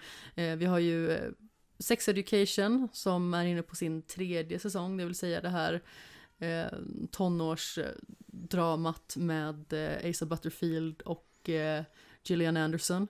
Vi har tredje säsongen av Ricky Gervais eh, situationskomikserie som är väldigt sorglig. Eh, Afterlife. Sen har vi det här specialavsnittet, det andra av två av Euphoria som Mm. då fokuserar på Jules Mm. istället för Rue. Sen ska ju Euphoria få en andra säsong Ja. någon gång. Men vi vet inte riktigt Nej. när.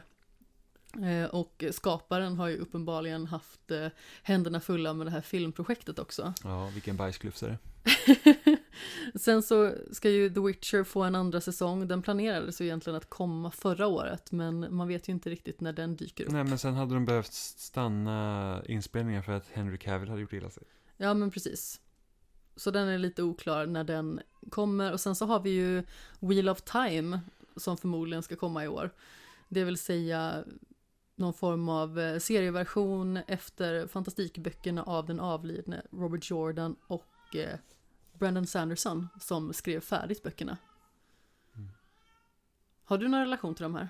Jag har ju läst eh, de fyra första böckerna i Wheel of Time-serien. Eller ja, egentligen blir det de två första böckerna, för att i Sverige så valde man att dela upp böckerna, alltså bok ett är då bok ett och två, bara för att varför skulle man läsa så långa böcker i ett svep?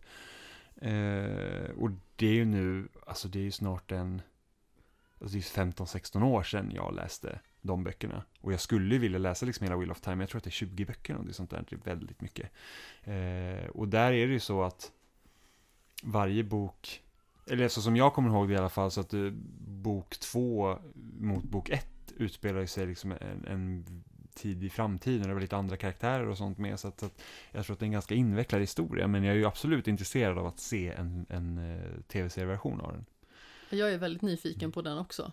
Men man märker ju nu att eh, alla de här stora bolagen försöker hitta sitt nya Game of Thrones sen Game of Thrones tog slut. Absolut. För det var ju samma sak när Lost tog slut. För Lost var ju en sån stor succé, så då försökte alla göra det här lite så här konstiga, eh, liksom... eh, Oklara se- serier. Ja, men typ, jag kommer ihåg det var någon film som hette Flash Forward, som var så att typ eh, hela jordens befolkning fick se framtiden i typ 30 sekunder. Jag kommer inte ihåg hur långt i framtiden det var. Och så, och, och så liksom tog man eh, ut efter det och sen, men det var jättemånga konstiga serier som kom eh, efter Lost, som försökte också vara lite så här mystiska. Ah. Och nu kommer ju då med Game of Thrones som är slut så ska alla göra sina egna fantasy-serier. Så, så att, eh, men samtidigt Sagan om ringen och Wheel of Time, det tror jag kan bli spännande. Det tror jag också. Och sen nästa år kommer ju eh, den här House of the Dragon som eh, också utspelar sig i eh, Game of Thrones-universet. Mm. Och jag skulle ju verkligen vilja se fram emot den serien så himla mycket, men alltså den här sista säsongen av Game of Thrones, alltså den tog hårt. Det är verkligen så att man bara, säger, nej, jag tyckte verkligen inte om den. Eh, Jag längtar ju dock efter nästa bok i serien istället. Jag har ju inte läst klart de böckerna tyvärr. Åh, de är så himla bra. Och de är så himla dense. Alltså, House of the Dragon däremot har ju några riktigt bra skådespelare som eh, redan är eh, uppskrivna för eh, olika roller. Vi har ju Olivia Cook till exempel, Matt Smith och Emma Darcy som jag tycker väldigt mycket om. Så jag hoppas ju att eh, det kan bli något spännande och vi får väl göra någon form av eh, Shame of Thrones 2 eller någonting i den stilen Mm. när den släpps. Men eh, den kommer förmodligen inte bli samma succé som Game of Thrones var. Men det kan ändå vara spännande att se vad de kan göra med den serien. Och sen så har vi ju det sista för dagen och det är alltså skämserie. Ja. Och det var också så här, vad, vad är det, Ja. ja, men så här, vad är det för serie jag skulle vilja se som jag liksom inte har sett redan? Eh, det finns ju mycket på Disney Plus till exempel, så att jag skulle vilja se gamla DuckTales igen. Eh, för jag har inte sett alla de avsnitten. Och, och jag har även börjat kolla på Simpsons. Som, eh, som jag också skulle vilja se allt av, men där har du liksom 30 säsonger att ta dig igenom, så att det, liksom, det, det får ta sin tid. För alla er som inte hörde min min så var den väldigt skeptisk. Men, eh, men är det något jag verkligen skulle vilja se hela av så är det Arkivex. Ja. Nu gjorde du en konstpaus där precis när jag drack, det var ju lite olyckligt. Ja. Men eh, ja, den vill jag också se, jättegärna. Den finns på Viaplay. Som vi har skaffat för att Eh. vi skulle se Parks and Recreation igen. För att båda var så himla sugna på det. Och naturligtvis så precis efter att vi skaffade Viaplay och har börjat se på den så fick vi reda på att eh, Parks and Rec kommer till Netflix i februari. Ja, så det var ju lite oturligt. Ja, men sen man kan ju avskaffa tjänster Jo. precis som man känner för det. Precis. Man är ju liksom inte uppbunden på något på det viset. Precis. Men Arkivex hade varit ganska intressant att se, för det är liksom en serie som också tar det här mysteriet till nästa nivå, precis som... Eris! Hallå! Så roligt är det inte.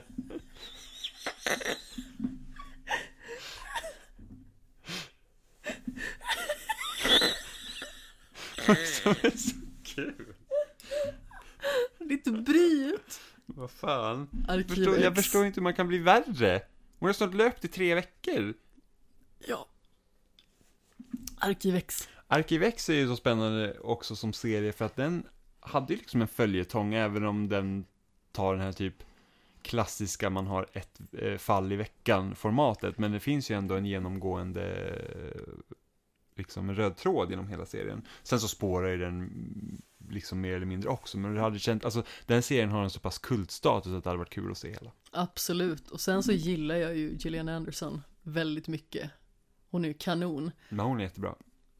Alltså två stycken väldigt speciella roller som hon har gjort. Det är till exempel eh, i The Fall och eh, precis som jag nämnde tidigare Sex Education där hon är så himla rolig. Och sen spelar hon ju Margaret Thatcher i säsong 4 av The Crown också. Just det ja. Gjorde en väldigt speciell tolkning av henne också. Ja men det kan jag tänka mig. Var du klar med din eh, skämserie? Ja. Eller hade du något mer du ville Nej, säga? nej, förutom att jag vill se Arkivex. Ja, nej men det ska vi göra, Jag var absolut. så rädd för den när jag var liten. Alltså det var, du vet, man hör där vignetten till Arkivex, alltså det är typ mardröm deluxe direkt. Det är ju jätteläskigt. Den är faktiskt väldigt läskig den vignetten. Eh, för när jag fick, när jag fick cellgifter för min cancerbehandling också så, så bodde jag liksom nere i vardagsrummet i, i, där vi bodde då. Eh, för att efter operationen så kunde jag liksom inte gå upp till trappor. Så, och då var det så att, då kunde det vara så att man hade svårt att sova och sådana grejer. Och vad kommer då typ två på natten? Jo, Arkivex. att jag, Vad trevligt. Ja, så att man, jag såg en del Arkivex då också, men jag har ju liksom inte sett allt. Nej, jag har nog sett något enstaka avsnitt. Jag vet att mina föräldrar hade dem på VHS eller någonting sånt. VHS, stora typ VHS-boxar. Så min syrra hade någon sån här tjock Rederiet VHS-box. Oj, Efter när det var något tioårsjubileum eller något sånt. ja, nej, det var tider det. Rederiet borde man också se hela. Det har jag varit sugen på flera gånger Behöver man verkligen det? Jag följde ju Rederiet, eh, liksom små. Men alltså det hade varit kul att bara se, men det är så, det är så himla mycket att se. Allt finns på SVT Play. Ja, jag är inte sugen alltså. Det får ni nog ta igen själv. Ja, ja, absolut. Men det är liksom, det är långa avsnitt och det är långa säsonger, så jag vet inte om det är något man ska faktiskt lägga ner tid på. Kanske inte, Mm. jag vet inte. Min skämserie däremot, det är Peaky Blinders. Ja, den vill jag också se. Mm. Den, jag finns ju på. Netflix, Ja, den fem finns- säsonger tror jag. Japp, den sjätte blir den sista. Ja, det är någon form av kriminalare som eh, började släppas för sådär åtta år sedan eller någonting sånt. Och eh, den har liksom hela tiden funnits på min radar, men det har aldrig blivit av att jag har sett den. Och eh, framförallt så är det ju Killian Murphy som har gjort att jag har varit väldigt sugen på att se den. För jag tycker att han är en fantastisk skådespelare, precis som vi nämnde tidigare. Men det är ju väldigt många bra skådisar med i den här serien också. Vi har ju Tom Hardy som gör någon roll, Sam Claflin, vi har Anya Taylor-Joy som jag nämnde tidigare och som vi har pratat om en del. Eh, Adrian Gillen som ju spelar Little Finger. Sen har vi en liten skådespelare som vi pratade om tidigare som vi undrade vad han har gjort. Och det är Adrian Brody. Mm, han är väl med i något avsnitt kanske. Ja, nej men som sagt, det är väldigt många skådespelare som är intressanta, som även om de kanske bara gör något litet inhopp eller sådär, eh, förmodligen gör den lite extra sevärd. Men det känns också att Peaky Blinders känns som en serie som har liksom den liksom ligger i bakgrunden och jag tror att den egentligen är ganska väldigt bra. Jag tror också att den är ganska väldigt mm. bra. Den har också en väldigt säregen stil mm. som eh, jag tror att både du och jag skulle uppskatta väldigt mycket. Mm. Den är lite så här, den är så här hemligt bra, typ som Spartacus var eller eh, Black Sails. Hemligt bra. Ja. ja, men det är så här att den är liksom jättebra, men det är inte jättemånga som har sett den. Eh, Black Sails var ju verkligen, alltså första säsongen är jättemärklig och sen den blir så himla bra den serien. Jag, jag, tror att den serien har nog ett av mina favoritslut någonsin. Alltså Jaha. den slutar så himla bra för karaktärerna och det var liksom, alltså rollprestationerna i sista säsongen, liksom att alla var verkligen på sitt A-game. Alltså det var så bra, så man, typ, jag bara ryser bara jag tänker på det. Så den borde vi också se. Spännande. Har vi något mer som vi ser fram emot år 2021? Jag ser fram emot när vi ska se Desperate Housewives tillsammans. Jaha. Mm. Jaha. Mm. Jag tänkte mer liksom i allmänhet, någon bok man Nej, jag, läsa jag tänkte, eller jag någonting annat in, liksom. Jag tänkte fånga in det on the record att vi ska se Desperate Housewives tillsammans. Jag säger ingenting. Vi ska se Housewives, det är en fantastisk serie. Det kan man tycka. Jag har sett några avsnitt mm. och eh, det har inte då varit min kopp te kan jag, jag har säga. sett alla ett flertal gånger. Jag tror att du kommer fastna för mysteriet i första säsongen ganska hårt. Okej, okay. det återstår att se. Jag tycker ju att det ska bli eh, spännande att se hur eh, vardagen successivt kommer förändras under 2021. Alltså jag tänker ju framförallt i och med att pandemin kommer ju att eh, inte försvinna. Men vi kommer ju liksom kanske börja återgå lite mer till någonting som kan liknas vid normalt. I och med att vi har börjat liksom vaccinera folk och sådär. Sen så finns det ju alltid eh, märkliga människor där ute som inte kommer vilja ta vaccin och eh, sätter andras hälsa på spel naturligtvis. Men eh, det kan bli intressant att se vad som händer i världen efter covid-19. Mm. Eller vad tycker du? Ja, jag har inte så mycket tillägg. Nej, men jag, jag tänker också att det känns som att världen har förändrats väldigt mycket under bara ett år. Ja. Förändrat synsättet framförallt på hur man ser på arbetsförhållanden och sådana grejer också. Liksom att eh, folk kanske kan få mer fria tyglar, man kanske kan jobba mer hemifrån, man kanske inte behöver sitta ihopknökade i ett eh, kontorslandskap. Eh, också liksom hur, hur man agerar i offentligheten tror jag har förändrats väldigt mycket. För jag tror att väldigt många tar liksom andras zon för given. Ja. Det, det enda jag tänker på är liksom så här att kommer man ta bort de här eh, plexiglasskydden vid kassorna även när pandemin då räknas vara över? Eller liksom är de här för att stanna? Jag tror nog att de kommer att avlägsnas. För att det är liksom så här, det känns som en så stor grej att de, de, liksom, de är där nu. Jag tror att när den här pandemin är slut, jag tror att det kommer symboliseras av när de försvinner i så fall.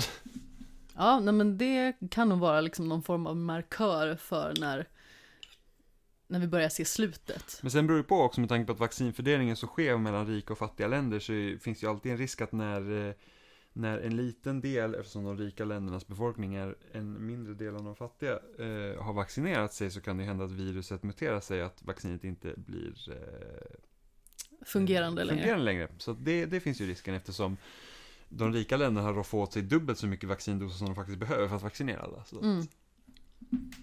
Men sen så är det ju så också att det finns ju en möjlighet att det aldrig kommer att återgå så att säga till det normala. Utan det normala kommer bli något nytt som kanske är någon form av annan version av hur vi lever idag. Det kommer förmodligen inte vara lika extremt, men jag tror att man ändå kommer att ändra på förhållningsregler och liksom det allmänna tänkandet i samhället. Mm, mm ja men säkert. Det är jättesvårt att säga om. Alltså man trodde ju att pandemin skulle vara över vid det här laget. Istället har den bara blivit värre. Många trodde ju liksom att den skulle ta slut i sommar och att man kanske skulle få ett litet, så att säga, uppsving då av coronafall under hösten. Eh, och att det var helt otänkbart då när man liksom satte de här rekommendationerna och restriktionerna till 31 december 2020. Men det kommer ta tid att eh, likna någonting som vi kan kalla normalt, helt enkelt, i det här samhället. Mm. Just för att det känns som att folk lär sig inte. Det är supermärkligt, alltså vissa är så himla villiga att eh, förändra sin situation för att liksom kunna främja samhället, men vissa är den extrema motsatsen. Egoistiska och eh, har svårt att anpassa sig ut efter vad liksom som är bra för gemene man. Mm. Det är väldigt besynnerligt faktiskt. Ja, faktiskt. Men vi ska inte snöa in så himla mycket på det mer. Ehm, jag tycker att det ska bli spännande att studera. Jag är fortfarande livrädd och eh, jag har sovit ovanligt mycket på dagarna den här veckan efter att ha jobbat och eh, studerat och förmodligen varit eh, väldigt nervös inombords sådär. Just för att eh, jag känner att jag vet liksom inte riktigt vad jag kan förvänta mig. Så det ska bli intressant att se vad studierna har att erbjuda och vad jag fortsätter från det helt enkelt. Just nu så studerar jag ju brott och straff i verklighet och litteratur, vilket är hälften kriminologi och hälften litteraturvetenskap. Och jag tror ju att jag kommer vilja gå lite mer på den kriminologiska banan sen, eller någon form av beteendevetenskap. Men eh, det här är i alla fall startskottet och det känns kul ändå att har börjat med universitetsstudier, för det var nästan så att jag trodde att det kommer jag nog aldrig göra, bara för att jag inte vet vad jag ska bli när jag blir stor. Mm. Jag är en sån person som har väldigt många intressen, men förmodligen just därför så har jag liksom inte hittat någonting specifikt eh, låsa mitt fokus på, på det viset. Utan det avspeglar sig mycket mer i mina fritidsintressen. Men vi ska börja knyta ihop den här eh, pepisoden helt enkelt och eh, om man vill eh, skriva några ord till dig eller höra eller läsa någonting av dig Jimmy, var hittar man dig då? Man kan lyssna på spelsnack genom att gå in på spelsnack.com. Där, där har vi en podd, vi pratar om spel. I princip uteslutande. Eh, och man kan läsa vad jag skriver på loading.se. Där recenserar vi också spel. Och så kan man läsa vad jag twittrar på Seppala13, vilket jag gör väldigt sällan numera, men eh, jag finns där i alla fall. Och där kan man följa mig om man vill. Det kan man. Och jag pratar ju också i spelsnack varje vecka egentligen. Och skriver också på loading.se. Sedan kan man hitta mig på snabla kapten Sten på sociala medier. Sten då med två E. Vill man kontakta skämshögen på något vis? Man kanske vill dela med sig av om man är sugen på eh, under det året som eh, vi har sett fram emot, det vill säga 2021. Då kan man skriva en liten kommentar på snabla skamsogen på Twitter eller Instagram. Man kan skriva på Facebook eller så kan man skriva ett mail till skamsogen.gmail.com. Vi fick faktiskt lite tillrop efter eh, förra veckans avsnitt. Och då har vi Anders Eklöv till exempel som skrev Åh, Palm Springs är helt klart en av mina favoritfilmer från förra året. Så eh, han var väldigt eh, investerade i den verkar som. Vi båda hade ju med den på våran lista. Mm. Och sen eh, Fredrik Laby skrev Kapten Sten, du är inte från vettet. Miles Morales är bättre än ospelet från 2018. Det var nog originalspelet tror jag han skulle skriva där. Längre är inte automatiskt bättre. tycker de skalat bort enformigheten och gjort ett mer fokuserat men ändå välfyllt open world. Så det var väldigt skönt att, eh, att fler håller med mig. Och jag vet ju att eh, vår gemensamma vän Martin tycker likadant, så nu ska vi tre bilda klubb.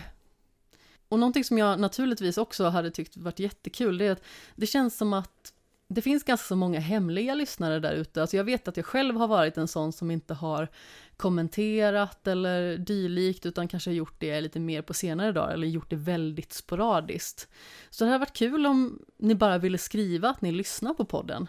Det behöver inte vara något märkvärdigt, det behöver liksom inte vara något smicker på något vis, eller bu eller bä på det viset, utan bara liksom, hej, jag lyssnar på podden. Det skulle göra mig väldigt glad i alla fall. Men eh, vi kanske hörs nästa vecka. Som sagt, det är lite oklart med tanke på eh, hur vi jobbar eller studerar så kommer det kanske bli eh, lite sporadiskt. Men tanken är ju precis som innan att vi i alla fall vill få till ett avsnitt i månaden minst. Så ett till fyra avsnitt ungefär är vad man kan tänka sig. Men eh, jag har försökt att liksom cementera att det ska vara ett i månaden i snitt sådär. Men vi säger väl som vanligt då Jimmy? Hej då. Nej, puss i ljumsken. Jag pussar ingen ljumsken.